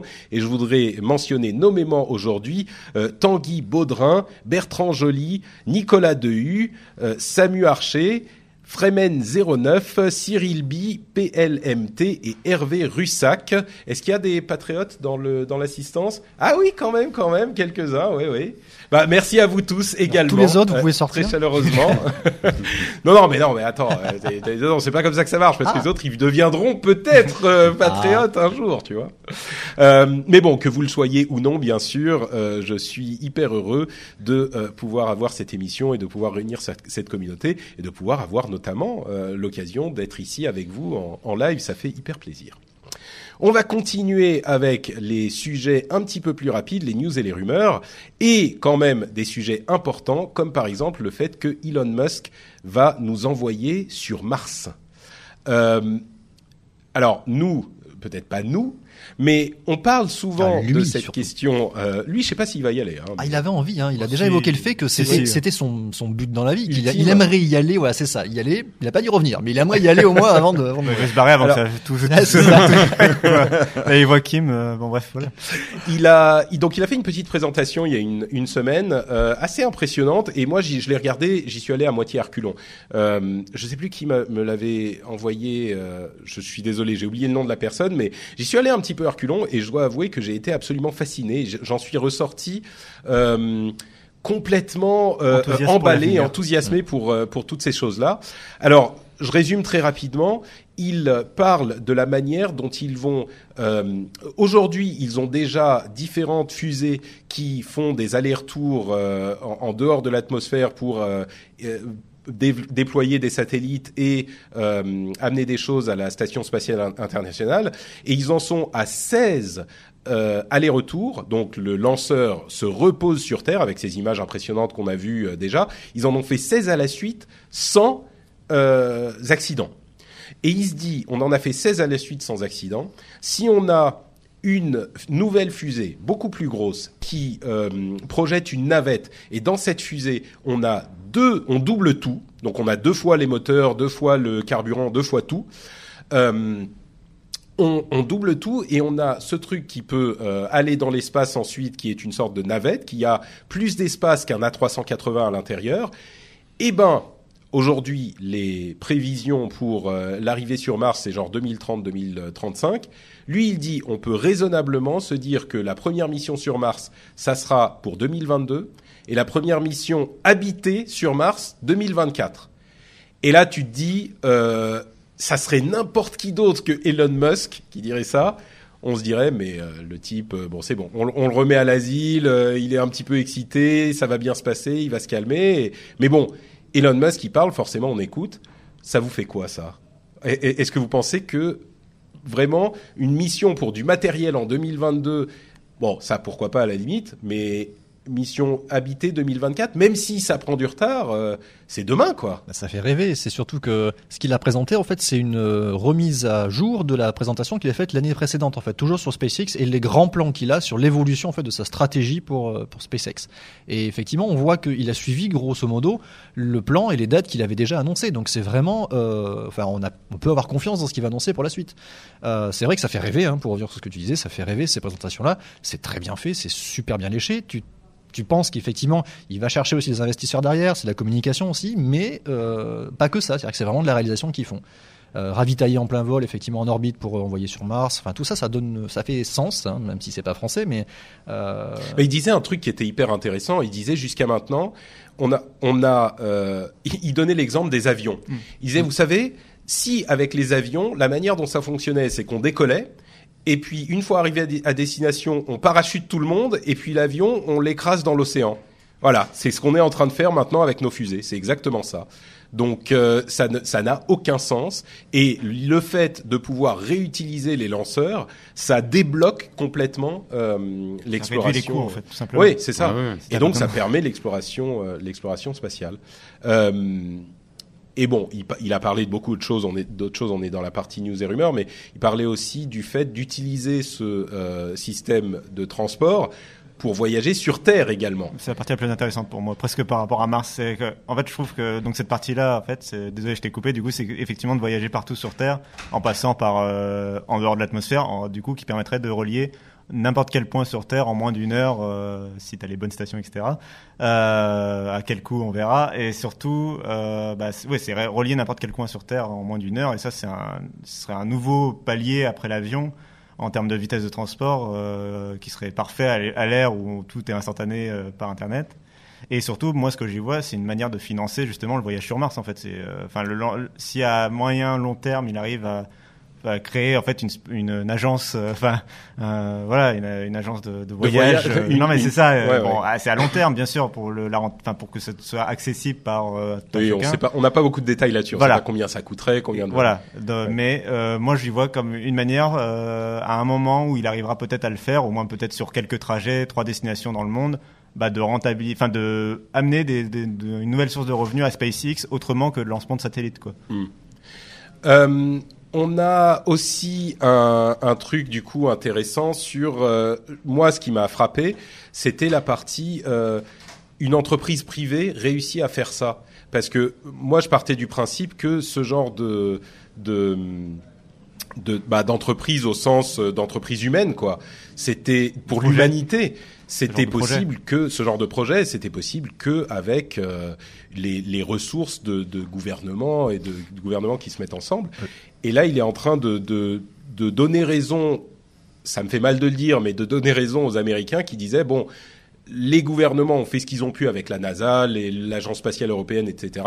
Maintenant, c'est au, au- c'est le moment d'ouvrir ça à- aux entreprises privées. Et quand ils ont commencé à dire ça, moi je me disais, ah, républicains à la con, arrêtez vos conneries, euh, ce genre de truc, évidemment que c'est machin. Mais et c'est peut-être que c'est le moment de, que Elon Musk le fasse, mais en tout cas, il est en train d'y arriver, quoi. C'est, enfin bon, moi ça m'a frappé. c'est à la fois fascinant, mais un petit peu effrayant aussi. C'est-à-dire que c'est vrai que nous, on fait partie de générations où c'était les nations, effectivement, qui envoyaient des gens dans l'espace, qui avaient les grands programmes. Là, maintenant, c'est des compagnies privées. Compagnie privée, elle a quand même une obsession du profit, de la rentabilité, ce genre de choses. Est-ce que ça va pas limiter justement? On enlève quelque part l'exploration spatiale de la main des scientifiques pour euh, pour les mettre dans les mains des commerçants. C'est la marche normale, ça a toujours été comme ça. Mais j'ai une, moi j'ai une petite tristesse en fait par rapport à ça. Euh, C'est-à-dire on n'est plus dans la. euh, moi je, je voyais l'avenir comme dans Star Trek, la Oui, c'est ça, fédération oui. des planètes euh, et tous unis, il y a plus de nations et tout.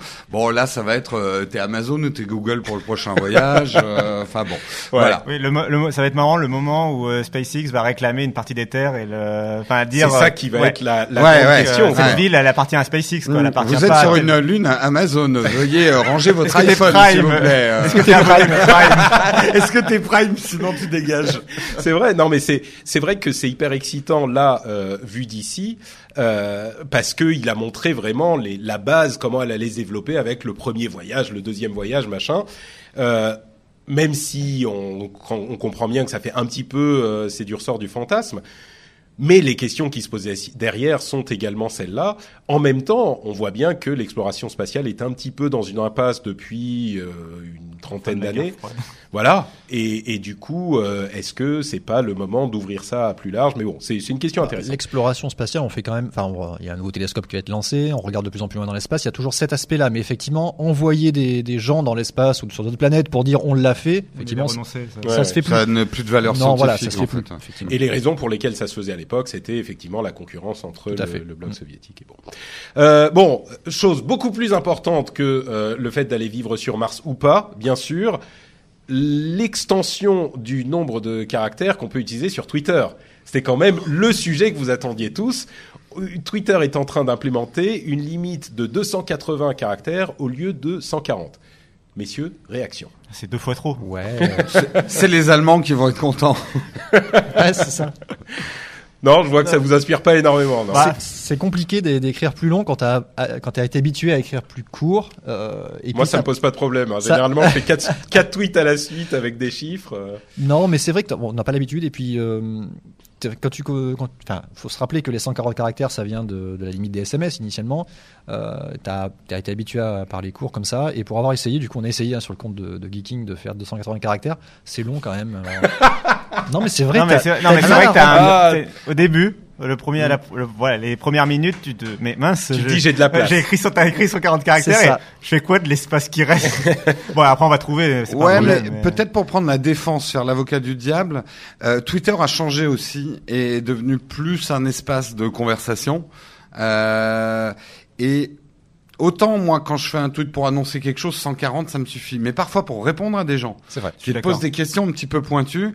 Euh, soit tu fais trois mails à la suite, enfin trois Ouais. tweets à la suite, soit tu dis bah écris-moi un mail parce que sinon on va pas s'en sortir. Bah, dès- Là, ça permettra en tout cas un certain nombre de réponses euh, de, de manière plus simple. Euh, Après, là où moi je trouve, c'est ils l'ont pas trop mal imp- implémenté. Ce que j'avais peur, c'est que 280 caractères euh, nuisent à la lecture. Moi, ce que j'aime des dans les 140, Tu veux dire c'est la que, lecture du flux, la voilà, la lecture du flux, ne soit pas trop encombrée. Je trouve que là, ça va. Mais euh, ouais, non, mais je suis d'accord. Enfin, euh, je suis d'accord. Le, le flux, euh, le flux reste bon. Euh, et je pense qu'on utilisera. De toute façon, c'est dans la logique de continuité. En plus, Twitter évolue pas euh, à une vitesse folle non plus. Quoi, ils, implémentent un nouveau service Ouais. tous les euh, six mois, un an. Euh. Là, là, là, Ouais, moi, on je attend toujours l'édition de tweets. C'est Ouais, un, peu- c'est un là, il détail touche- pour les. C'est un détail utile pour les gens qui utilisent Twitter. Ça va pas Voilà. faire veni- venir d'autres gens. Moi, je suis plutôt content, quoi. Oui, parce dès que que t'as une 140, conversation- t'es un petit peu, t'es un petit peu à l'étroit. Dès que tu as euh, une conversation ou un débat sur Twitter, tu sens que les 140 caractères, ils sont t'es allé Tu remplaces les N par un percent, tu essayes de couper tous les Et tu mots, perds enfin. du temps en fait, euh, dans, pas- pour en trafiquant tes phrases. Ils, Ouais. ils Bon. avaient déjà fait sauter si la limite pour les DM, hein, pour les, les messages Oui. directs. Donc Oui, oui, du bien coup, sûr. c'est la logique suivante, effectivement, Mm. pour faire les discussions. Non, mais tu sais, les gens mettaient des photos de leur euh, appli de notes où ils avaient écrit des trucs plus longs. Enfin, remarque, ça arrivera toujours parce que 280, ça Oui, reste, mais euh, bon, ça reste, ça reste un peu moins. Bon, euh, autre truc absolument essentiel pour notre vie, cette, ce blouson en jeans de Levi's qui coûte 350 euh, dollars et qui a une petite section sur la manche droite. Attendez, ça c'est la droite. Donc sur la manche gauche, Patrick, euh, apprends la droite et la gauche. je suis un peu dyslexique. Euh, et donc on peut genre euh, taper dessus, euh, euh, euh, faire des petits des petits gestes sur la manche pour euh, contrôler votre smartphone ou ce genre de truc. Ça coûte 350 dollars. Euh, C'est que, c'est que le tiers du prix de l'iPhone 10. C'est donc une affaire. c'est et, et tu ne peux le laver que dix fois. Voilà, c'est ça. Ouais, enfin dire. franchement, combien de fois tu laves ta, ton, ta veste en jean? Ah moi tous les jours, question sanitaire. non mais Bon. eh, à ce moment-là tu t'appelles tu enfin là, j'avoue que en fait ce C'est que j'ai c'est pas un peu un truc qu'ils ont fait parce qu'ils ont dit qu'ils allaient le faire. que, c'est un et peu que ça. Levis se Et- dit, euh, faut qu'on fasse des trucs tech. Et pour moi, il y a une occasion ratée. Il y avait de quoi faire un écosystème avec, tu vois, un Les endroit dans la manche le dans, slip. dans lequel, non, bah, non, mais un endroit dans la manche dans lequel tu puisses glisser un device et tous les produits Levi's de la gamme, tu pouvais glisser le, le produit dedans. Tu vois, lancer leur espèce d'Apple Watch Levi's. Mais là, c'est dans le blouson, tu peux pas le sortir. Enfin, j'ai du mal à comprendre le, le Ouais, truc. bon, je, je préfère avoir une, euh, une Des gens intéressés par un, un- une veste. Euh, Eh ben, c'est con, on en avait 10 Non. à faire gagner. c'est parce que Jérôme, en vrai, il attend le hygiene euh, de, de l'an ça, euh, voilà, ouais. Voilà, dis-le, dis-le. Absolument. Moi, je veux le, le, le, le truc euh, griffé Apple avec. euh, Et oui, mais là, il coûtera plus 350 dollars. Ah non, non, non. Euh, bah justement, puisqu'on parle d'Apple, le service, euh, enfin le site DxOMark a donné son meilleur score pour les téléphones, euh, le- l'appareil photo de téléphone mobile à l'iPhone 8 Plus, qui est bien au-dessus des concurrents. Euh, Euh, ce matin, ils ont donné exactement le même score au Galaxy Note 8. ah, bah, Mais bien, un peu meilleur en photo que l'iPhone, un peu moins bon en vidéo. Exactement ce que j'avais dit. Très bien. Donc, euh, qu'est-ce que t'en penses? Tu confirmes? Toi, tu l'utilises depuis. euh, Et on a aussi, comme on le disait, le, les, les performances euh, du A11 Bionic qui sont euh, effectivement au- au-dessus de de la mêlée et qui sont comparables même aux performances dans des conditions différentes bien sûr, mais aux performances d'un ordinateur de, de bureau ou d'un laptop. Euh, retour d'expérience sur l'iPhone 8. euh, J'avoue qu'il me, il me surprend euh, ce, cet iPhone qui devait être décevant, euh, qui ressemble à un vieux machin, enfin un vieux machin d'il y a ans, mais qui n'a pas changé de design. Tout le monde se disait bon, il est tellement dans l'ombre de l'iPhone 10 qu'il n'est pas intéressant. Bah ça fait deux trois semaines que je l'utilise et il est assez surprenant. La puissance elle est assez folle. Mais ça Et en photo, et en photo, euh, oui, il mérite bien ce score. Euh, il m'épate vraiment bien. Là, j'ai fait des photos de concert vendredi. Euh, ceux qui me suivent sur Instagram en ont vu. Euh, J'avais jamais vu des photos de concert comme ça sur un smartphone. hein. Très impressionnant. D'accord. Mm. Tu dis la, la puissance quand même, euh, c'est impressionnant. Concrètement, est-ce qu'on n'est pas à un stade où les téléphones mobiles, de toute façon, ils tournent et ils tournent, euh, ça change rien? Écoute, c'est des micro, micro, microsecondes, bien sûr que tu vois pas tant de différence, mais c'est une impression globale. Hmm. Il, est- il est, C'est plus ultra fluide, quoi. réactif, quoi. Hmm. C'est voilà. Et un, un truc sur la, puissance, il y a du sens de ramener de la puissance en fait sur les devices. Et euh, je fais parallèle avec ce que disait Microsoft tout à l'heure sur le edge computing, c'est de ramener en fait l'intelligence artificielle euh, sur le device au plus proche de toi. Si t'as pas de réseau, t'as quand même envie que ton Siri marche par exemple. Et du coup, la puissance de calcul qui augmente sur les devices, ça a du sens pour ça. Hmm. Oui, je sais pas si Siri pourra marcher parce qu'ils ont tellement besoin justement de euh, leur infrastructure cloud. Je suis pas certain que ça pourra un jour fonctionner ou peut-être des fonctionnalités limitées. euh, Non, mais ils, auront- ils auront besoon de ça s'ils veulent le faire. S'ils veulent le faire, oui, c'est sûr. Euh, tiens, parlons un petit peu d'un sujet euh, qui ne provoque aucune controverse. Parlons d'Uber, euh, qui a perdu sa licence euh, au, à Londres, sa licence de fonctionnement à Londres, suite à diverses, euh, euh, comment dire, divers, divers malentendus euh, qu'a eu euh, Uber avec la, ville de Londres. Alors, c'est intéressant d'une part parce que c'est un accro de plus avec Uber, mais c'est surtout intéressant parce que on voit la manière dont Uber réagit et on sent une euh, intention de euh, euh, comment il s'appelle Dara euh, Kor- Koroshvari Koroshvahi, pardon Pas facile. Hein. euh, euh, non, mais si, j'ai mal prononcé. C'est terrible quand je prononce mal.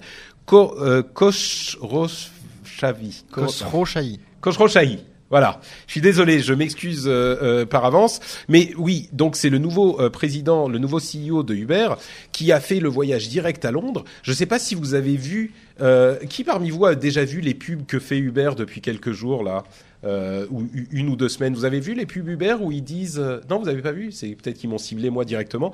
Euh, C'était sur YouTube, euh, des pubs où Uber fait son mea culpa, genre oui, on a avancé très vite, on a peut-être euh, été un peu trop vite parfois, mais notre idée de connecter le monde et de vous permettre de vous déplacer, de vivre de nouvelles expé- expériences, machin, bref, on sent qu'il y a un revirement mais absolument complet d'Uber. On voit que Travis Kalanick fait ses petites euh, fait ses petits mouvements avec le board notamment pour essayer de garder un minimum de pouvoir, mais enfin vraiment on voit qu'il est plus aux commandes. Euh, moi j'ai l'impression que Uber va réussir euh, son revirement. On va voir, mais ils sont tellement établis et ils ont pas vraiment, il n'y a pas eu de concurrent qui a pris suffisamment de place pour les remettre en question. Je me dis que s'ils réussissent à nettoyer leur image suffisamment, et c'est pas impossible, euh, bah peut-être qu'Uber sera une société dont on sera euh, fier de dire qu'on l'utilise un jour. Euh, Là, ça paraît, ça paraît impossible, mais euh, je sais pas. Qu'est-ce que vous pensez de ces de ces revirements, vous? Bah, euh, non, mais je, bah, je suis assez d'accord avec toi. C'est euh, là Uber, enfin, vraiment avait une image, enfin, c'est de pire en pire quoi. À chaque fois que t'entends parler de Uber, c'est pour une mauvaise nouvelle ou un nouveau, une nouvelle polémique ou un nouveau problème avec leurs employés. Là, ça fait bien deux mois qu'il n'y en a pas eu. hein. Ah, Super. euh, et du coup, effectivement, enfin, c'était, ça devenait assez mauvais pour la, la société.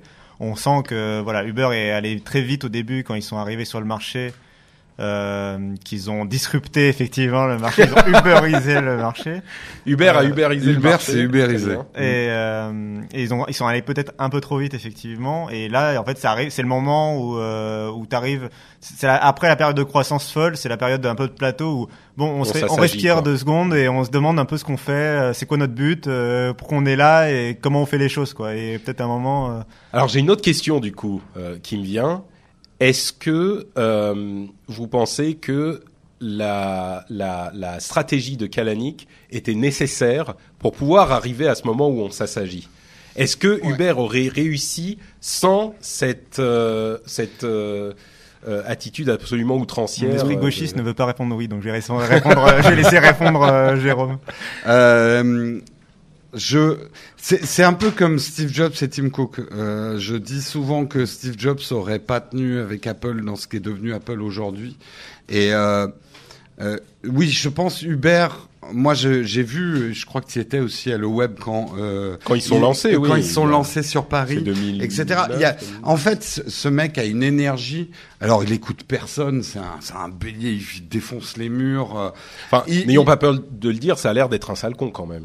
Bah, disons que c'est un, c'est un libéral dans tout ce que ça peut avoir d'extrême, Non, non, sans bah, foi ni c'est loi. pas, c'est, c'est pas qu'une question de libéralisme. C'est un type qui est, euh, il a une attitude de, euh, de, de, de, tu sais, de bro, de, de, de, de comment, d'université américaine. euh, Ouais, de ouais, bah, la fin justifie les moyens pour un mec comme ça. ça. Mais du coup, c'est ça la question. En fait, je pense, que je pense pas qu'il aurait été indispensable pour qu'Uber en soit là, mais il a certainement accéléré le processus.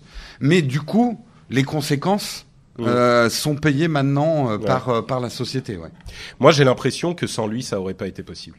Moi, j'ai l'impression que le truc qu'il a fait, et ça lui a donné raison, c'était justement de euh, d'avancer sans respecter les conventions et les lois.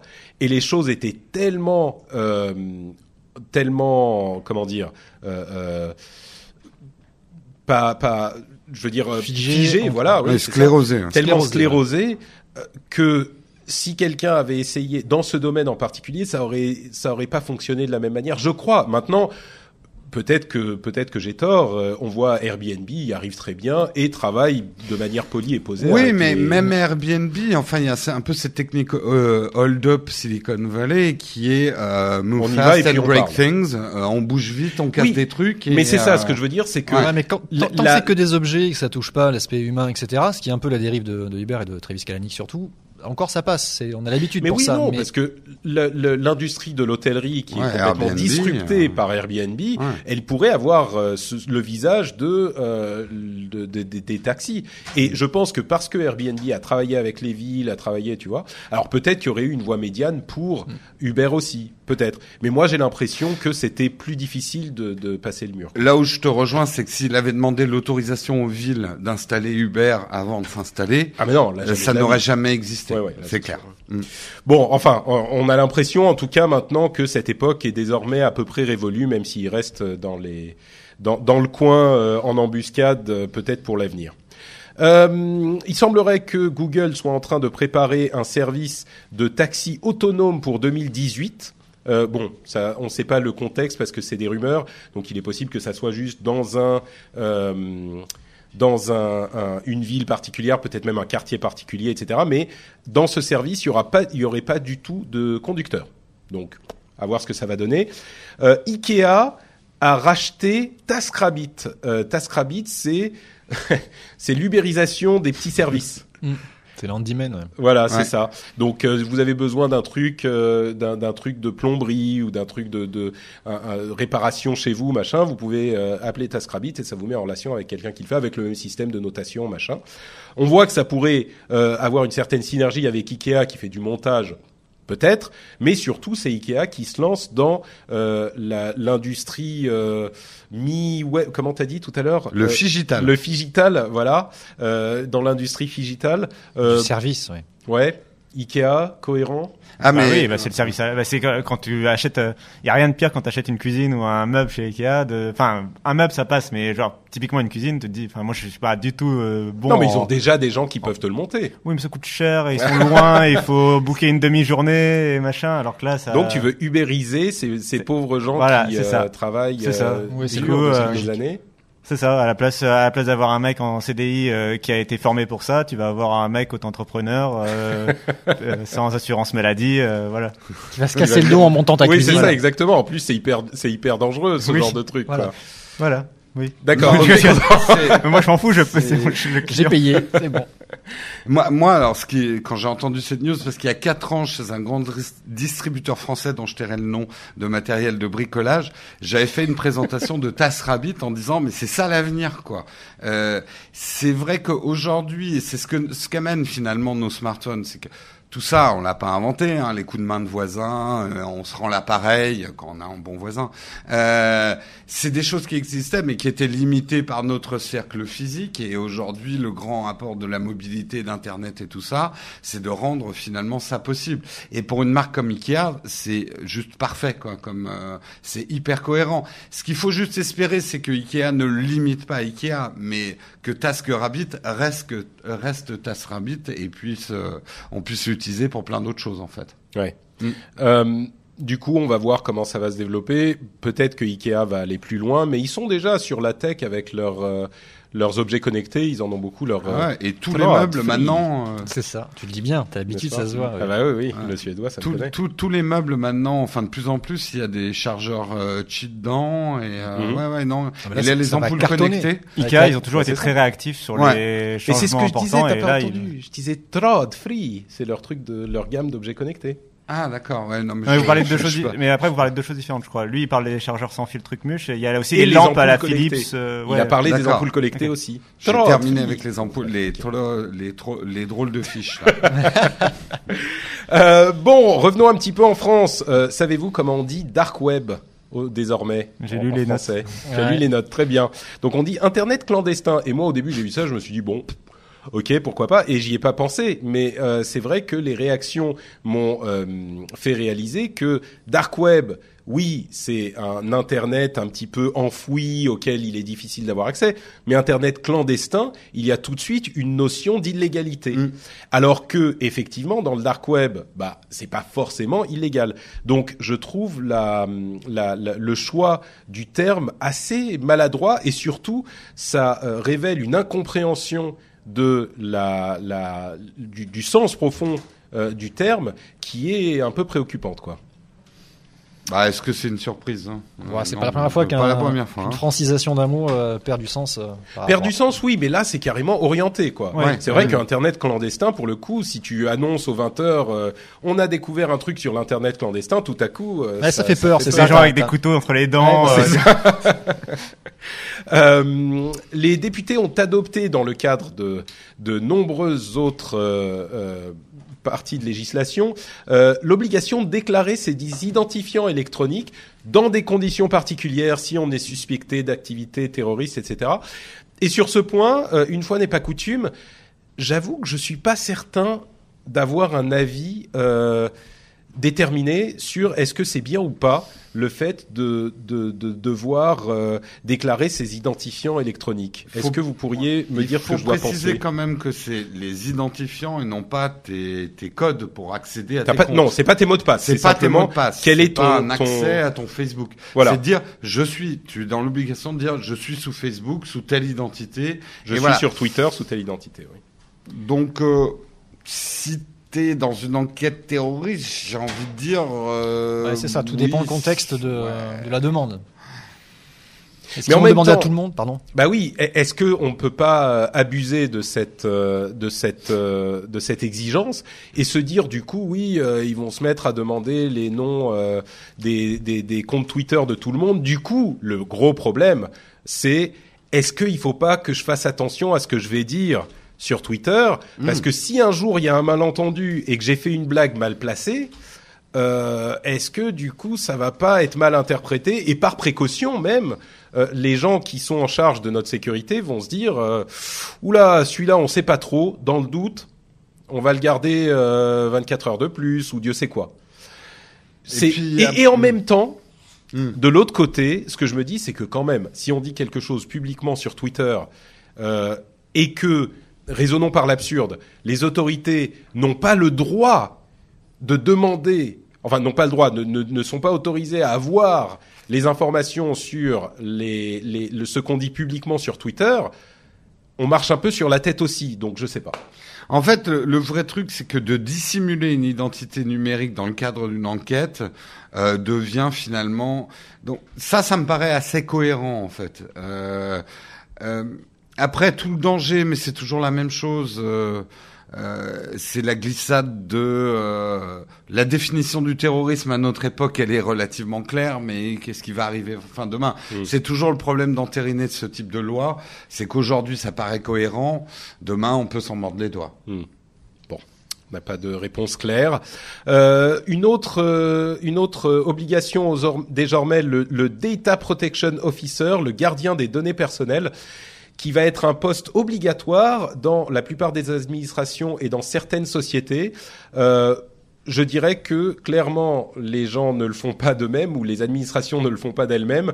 Donc euh, c'est peut-être pas plus mal que ça soit désormais obligatoire parce que Dieu sait, on l'a vu avec le scandale Equifax qui fait encore des vagues qu'on évoquait euh, la dernière fois avec Jeff. Euh, Dieu sait que c'est quelque chose d'important et que les gens ne prennent pas au sérieux. Donc euh, c'est peut-être une bonne chose ça. Oui, alors ça fait suite à une, euh, une nouvelle loi qui est passée au niveau européen, hein, donc la RGDP ou la GDPR en, anglais. Euh, et c'est une loi qui, in- enfin pas qui inquiète, mais qui suscite beaucoup d'intérêt au niveau des sociétés parce qu'effectivement elles sont pas prêtes à ça ou ont pas forcément connaissance de ça.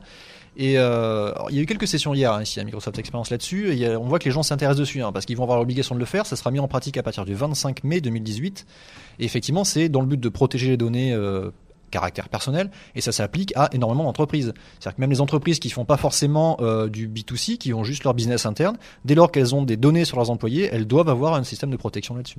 Euh, elles doivent prévoir les failles, elles doivent avoir plein de choses effectivement et c'est euh, un truc qui devrait déjà exister en fait, hein, mais euh, qui est pas en place. Bah, c'est difficile parce que le, le gros problème en fait, c'est que quand on est décisionnaire sur ce genre de truc, on se dit bon, pour le moment ça marche.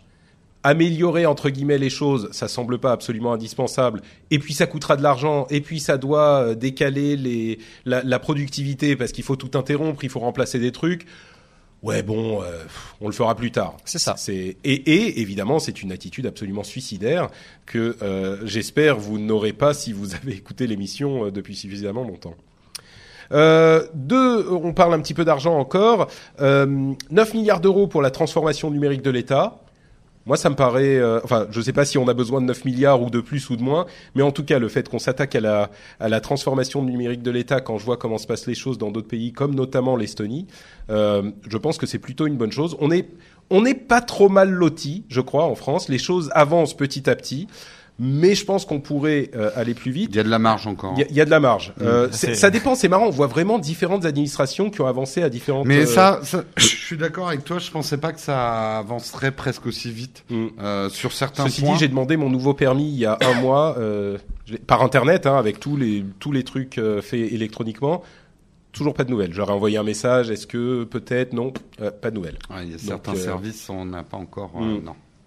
Par contre, les impôts, super bien. Hein. Alors là, ça, par pour contre, colle- euh, la collecte d'argent, elle est optimisée. hein. Mais vraiment, c'est un plaisir de, de, de travailler avec les impôts. Franchement. Quel, quel sens du service quand même. mais c'est vrai. Tu sais, je, on a l'impression que je, je, je, je suis ironique.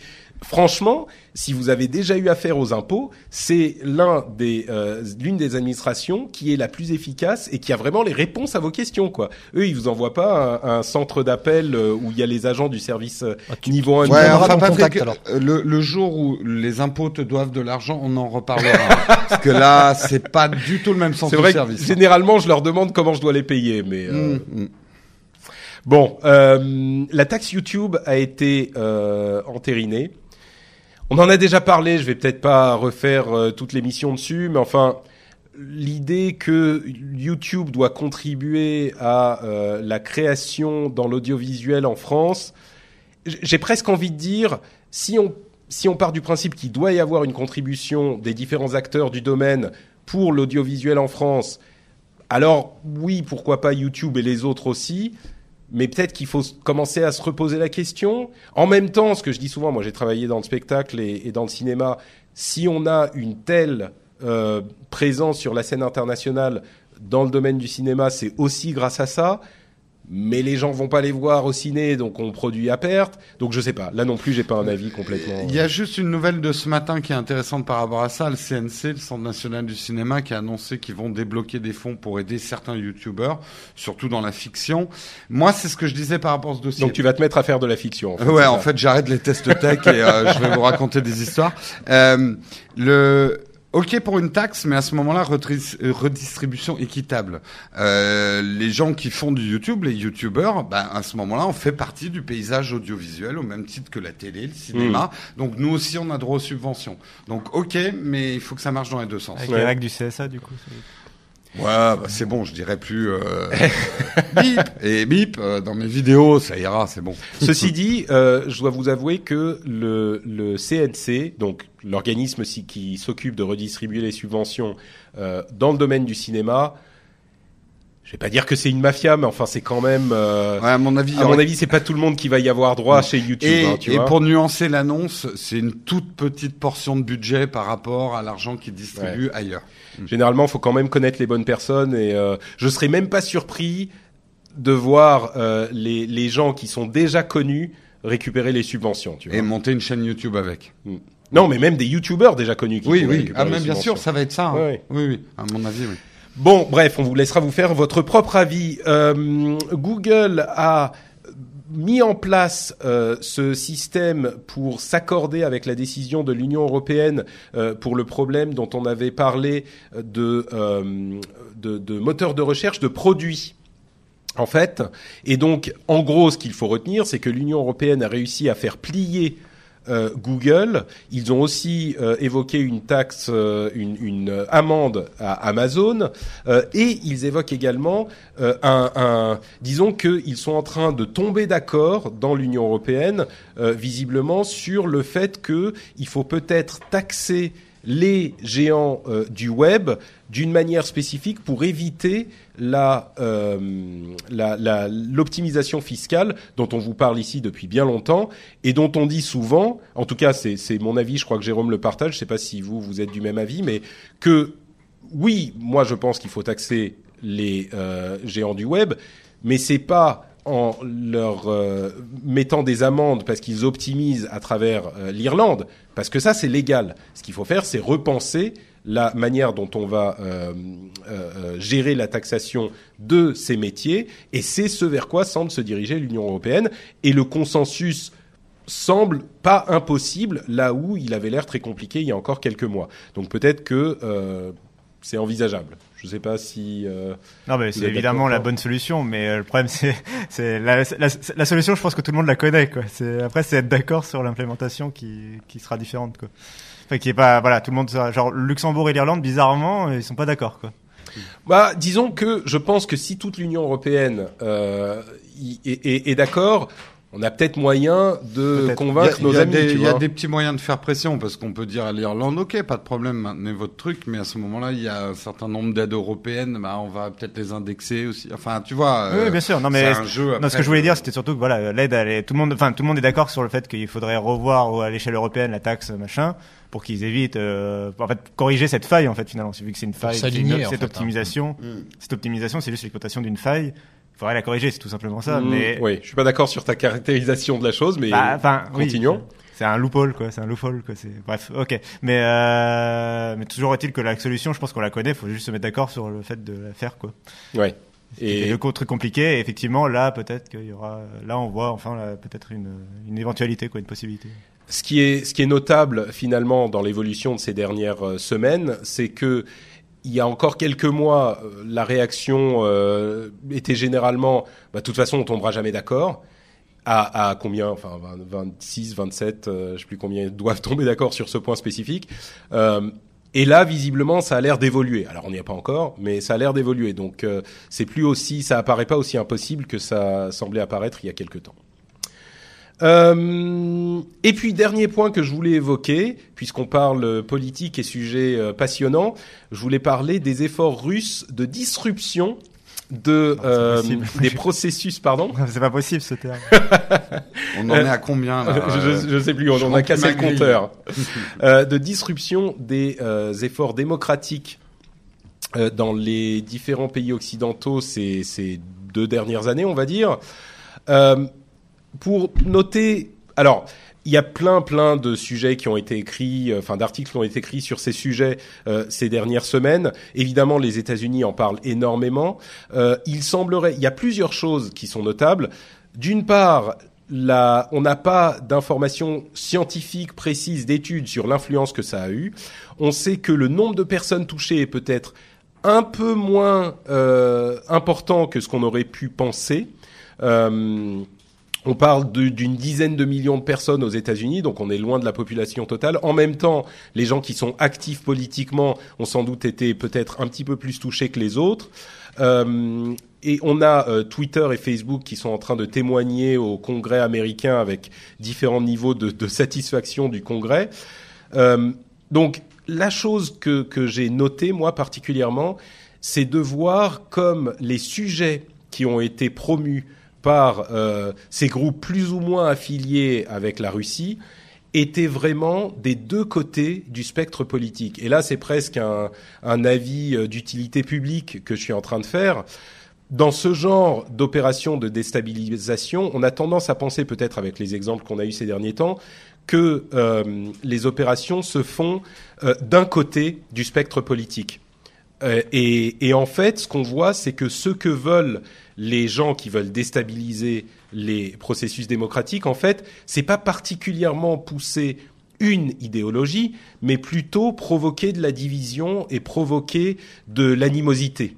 Et on a vu notamment que certains efforts euh, russes euh, portaient sur des euh, sujets comme euh, des, des, sujets de d'homosexualité, de, de, ce genre de choses, mais dans le sens des de, de, les droits, de défense des droits, voilà, qui vont aller poster des, des, des gifs ou des mimes un petit peu provoquants, un petit peu outranciers, ce genre de choses dans lesquels vont facilement s'engouffrer des gens qui sont plutôt de ce côté-là, et donc d'une certaine manière euh, euh, s'opposer de front à des gens avec qui ils auraient peut-être pu discuter euh, autrement. Et ça marche vraiment des deux côtés. Donc moi, c'est ce que je voulais évoquer en conclusion. C'est vraiment cette idée que il faut être au courant de ce genre de choses. Et je crois qu'en France, on a plutôt relativement bien résisté aux tentatives de euh, ce qu'on appelle les shitposts, les memes, les, les, ce genre de, de trucs qui se partagent facile, facilement sur les réseaux news, sociaux, de fake news aussi. On a quand même pas mal résisté, euh, mais le fait qu'on ait bien résisté une, une, fois veut pas dire. Et, et encore une fois, il y en a dans tous les dans tous les côtés. Le fait qu'on ait bien résisté une fois veut pas dire forcément qu'on est vacciné, donc euh, gardons-le à l'esprit, quoi. Moi, j'avais, enfin, c'était intéressant aussi dans les points que tu avais notés sur le même sujet, le, Mhm. enfin. Mm -hmm ces actions de Facebook déjà de, de, de euh, comment dire de montrer en public euh, les, quand, de quelle façon les pages euh, comment elles reçoivent de la publicité de, de, du paiement enfin de en gros les oui, subventions que qui a payé qui a pour payé afficher pour un pub, contenu voilà. sponsorisé c'est ça oui. ce qu'ils vont faire désormais c'est qu'ils vont permettre euh, quand on voit une pub de voir qui a payé pour cette pub et quelles autres pubs ils ont également euh, promues c'est très important surtout aux États-Unis où en politique on a enfin euh, ils avaient déjà l'habitude pour les publicités vidéo à la télé. Euh, tu as toujours la, la, vidéo qui est sponsorisée par telle association, tel euh, lobby, mmh. etc. Là, auras la, fin, cette euh, transparence-là sera appliquée aussi au, au, web. Et je trouvais ça intéressant que ce soit pointé en particulier sur Facebook et le fait que Zuckerberg, euh, on sent, euh, se prépare de plus en plus, enfin, est de plus en plus impliqué dans la vie politique des États-Unis, quoi. pour l'instant, en simple témoin et en simple, voilà, il commente, il analyse, il commente. Euh, ben on se sent qu'il voilà, il sent qu'il veut s'impliquer un peu plus et euh, et du coup, je vois aussi dans cette euh, dans ce changement de politique de Facebook une nouvelle façon de dire que si un jour Zuckerberg fait quelque chose, on saura les pubs qui seront financées par qui et pas forcément par Facebook et donc il pourra se détacher de Facebook quand si jamais il veut se présenter à quelque chose quoi. Mmh. Et c'est vrai qu'on a ceci dit une, certaine défiance qui est en train de s'établir, que je voulais mentionner aussi, aux États-Unis, pardon, envers les géants du, du, de la technologie en général. Euh, et, et, les problèmes qu'on a eu avec l'influence des de puissances étrangères, possiblement, hein, c'est pas encore 100% euh, confirmé, mais enfin on, on, on, on y arrive. Euh, de plus en plus, l'opinion semble se retourner contre les géants du web qui pouvaient un petit peu pas faire de mal jusqu'à il y a quelques années. Et aujourd'hui, il y a des discussions qui sont en train de déborder de cette arène politique et on est en train de se demander, euh, encore une fois, les États-Unis, c'est un, c'est un pays que je suis beaucoup, et on est en train de se demander là-bas, est-ce que Amazon n'est pas trop grand? Est-ce que Google est pas trop grand? Etc. Etc. C'est des questions qui sont pas encore sur le devant de la scène, mais qu'il aurait été assez inimaginable euh, de voir en temps de poser il y a euh, deux, trois, quatre ans, quoi. Et donc cette euh, vous savez que moi je suis une sorte de cheerleader de la technologie et que je suis complètement défenseur de des bienfaits de la technologie et etc etc. Et, et, et c'est vrai que ces dernières années, j'aime beaucoup ce moi, titre de cheerleader de la tech. Je te vois bien avec, les pompons. à chaque sortie d'iPhone, quoi. Ouais. Euh, mais c'est vrai qu'il y a, même moi, j'avoue que mon opinion a, a, petit à petit évolué et ça se ressent dans ce que je dis euh, avec ces histoires de taxes et de machin, où je me dis, il y a un moment peut-être qu'il faut commencer à réfléchir avec ce que je dis toujours. Les choses telles qu'elles sont et pas telles qu'on aimerait qu'elles soient. Aujourd'hui, la situation est comme ci ou comme ça. Et ben, il faut dealer avec la situation telle qu'elle est. Donc, peut-être euh, revoir les, les, les idées qu'on avait un petit peu arrêtées euh, jusqu'alors. D'ailleurs, même pas forcément arrêtées, mais les idées qu'on avait en fonction de, de la situation euh, telle qu'elle était. Et aujourd'hui, depuis cinq ans, euh, force est d'avouer que tous ces géants ont, ont pris une importance. Déjà qu'ils étaient importants à, à l'époque. Aujourd'hui, enfin, ils sont devenus d'une taille et d'une importance surtout démentielle, quoi. Bah, les États-Unis, de toute façon, sont face à un problème par rapport effectivement au, monopole, alors que c'était un pays très actif et ils ont cassé beaucoup de leur monopole dans les années 50-60. Le lobbying a fait euh, que maintenant, parce que c'est pas que la tech en fait, euh, ils ont du mal à casser euh, les, les, les monopoles qui se créent et d'autant plus que, par exemple, la notion de gratuit chez Google euh, a rendu cette entreprise assez monopolistique, mais ils vendent pas directement, donc c'est plus difficile. Euh, bref, il faudrait qu'ils fassent évoluer toutes leurs lois antitrust aux États-Unis pour pouvoir un petit peu. Et moi, je suis d'accord que ça devient, euh, ça devient trop gros. Euh, Et si Google est devenu Alphabet, c'est en prévision de ça aussi, C'est possible. à mon avis. Mm. Voilà. Bon, disons qu'il faut pas non plus tomber dans l'excès inverse, je crois. Il faut pas commencer à, à, à tout de suite sortir les fourches. et Je les- suis pas d'entreprise de plus de trois personnes et, euh, et on Non, travaille mais- tous au champ. C'est- Je crois que c'est ça qui est important dans, dans ces et, et on revient au sujet de de d'animosité, de division et de se monter les uns contre les autres. Je crois qu'il faut pouvoir en discuter et pouvoir discuter de ces sujets-là sans partir dans les extrêmes tout de suite. Donc, euh, en l'occurrence, effectivement, peut-être commencer à en parler, voir ce qu'on peut faire, ce qu'on peut pas faire, ce qui est effectivement un problème, ce qui est un monopole, les euh, problèmes que ça pose concrètement. euh, Enfin bon, bref, ça ensuite c'est des questions euh, politiques, mais qu'on suit évidemment d'un petit peu euh, de plus ou moins près en fonction des sujets et de l'actualité. Bon bah écoutez messieurs, je crois qu'on arrive au terme euh, de cet épisode euh, qui a été fort sympathique en votre compagnie. Est-ce que vous avez d'autres choses que vous voulez ajouter ou on conclut Non, je crois que c'était un, rendez-vous tech bien plein. On a la moitié de, de- des personnes qui étaient venues nous voir qui dorment là. on a dû baisser le son des ronflements parce que sinon ça aurait fait un peu négligé.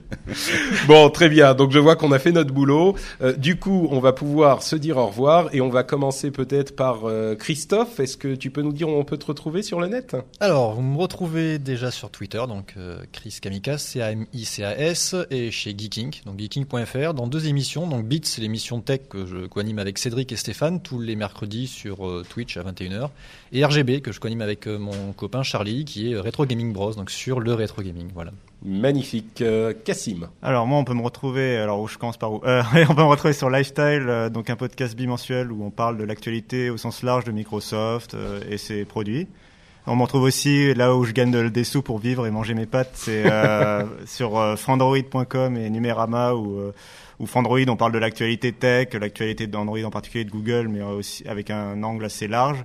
Et surtout Numérama où on, où on parle de la façon dont la tech influence euh, et le numérique influence nos vies quotidiennes à travers et finalement avec des sujets qui recoupent souvent le rendez-vous tech avec la façon euh, dont ça interagit avec la politique, la pop culture euh, et finalement à quel à quel point la technologie est aujourd'hui partout dans nos vies. Donc euh, voilà, c'est cette euh, ambition là que porte Numérama.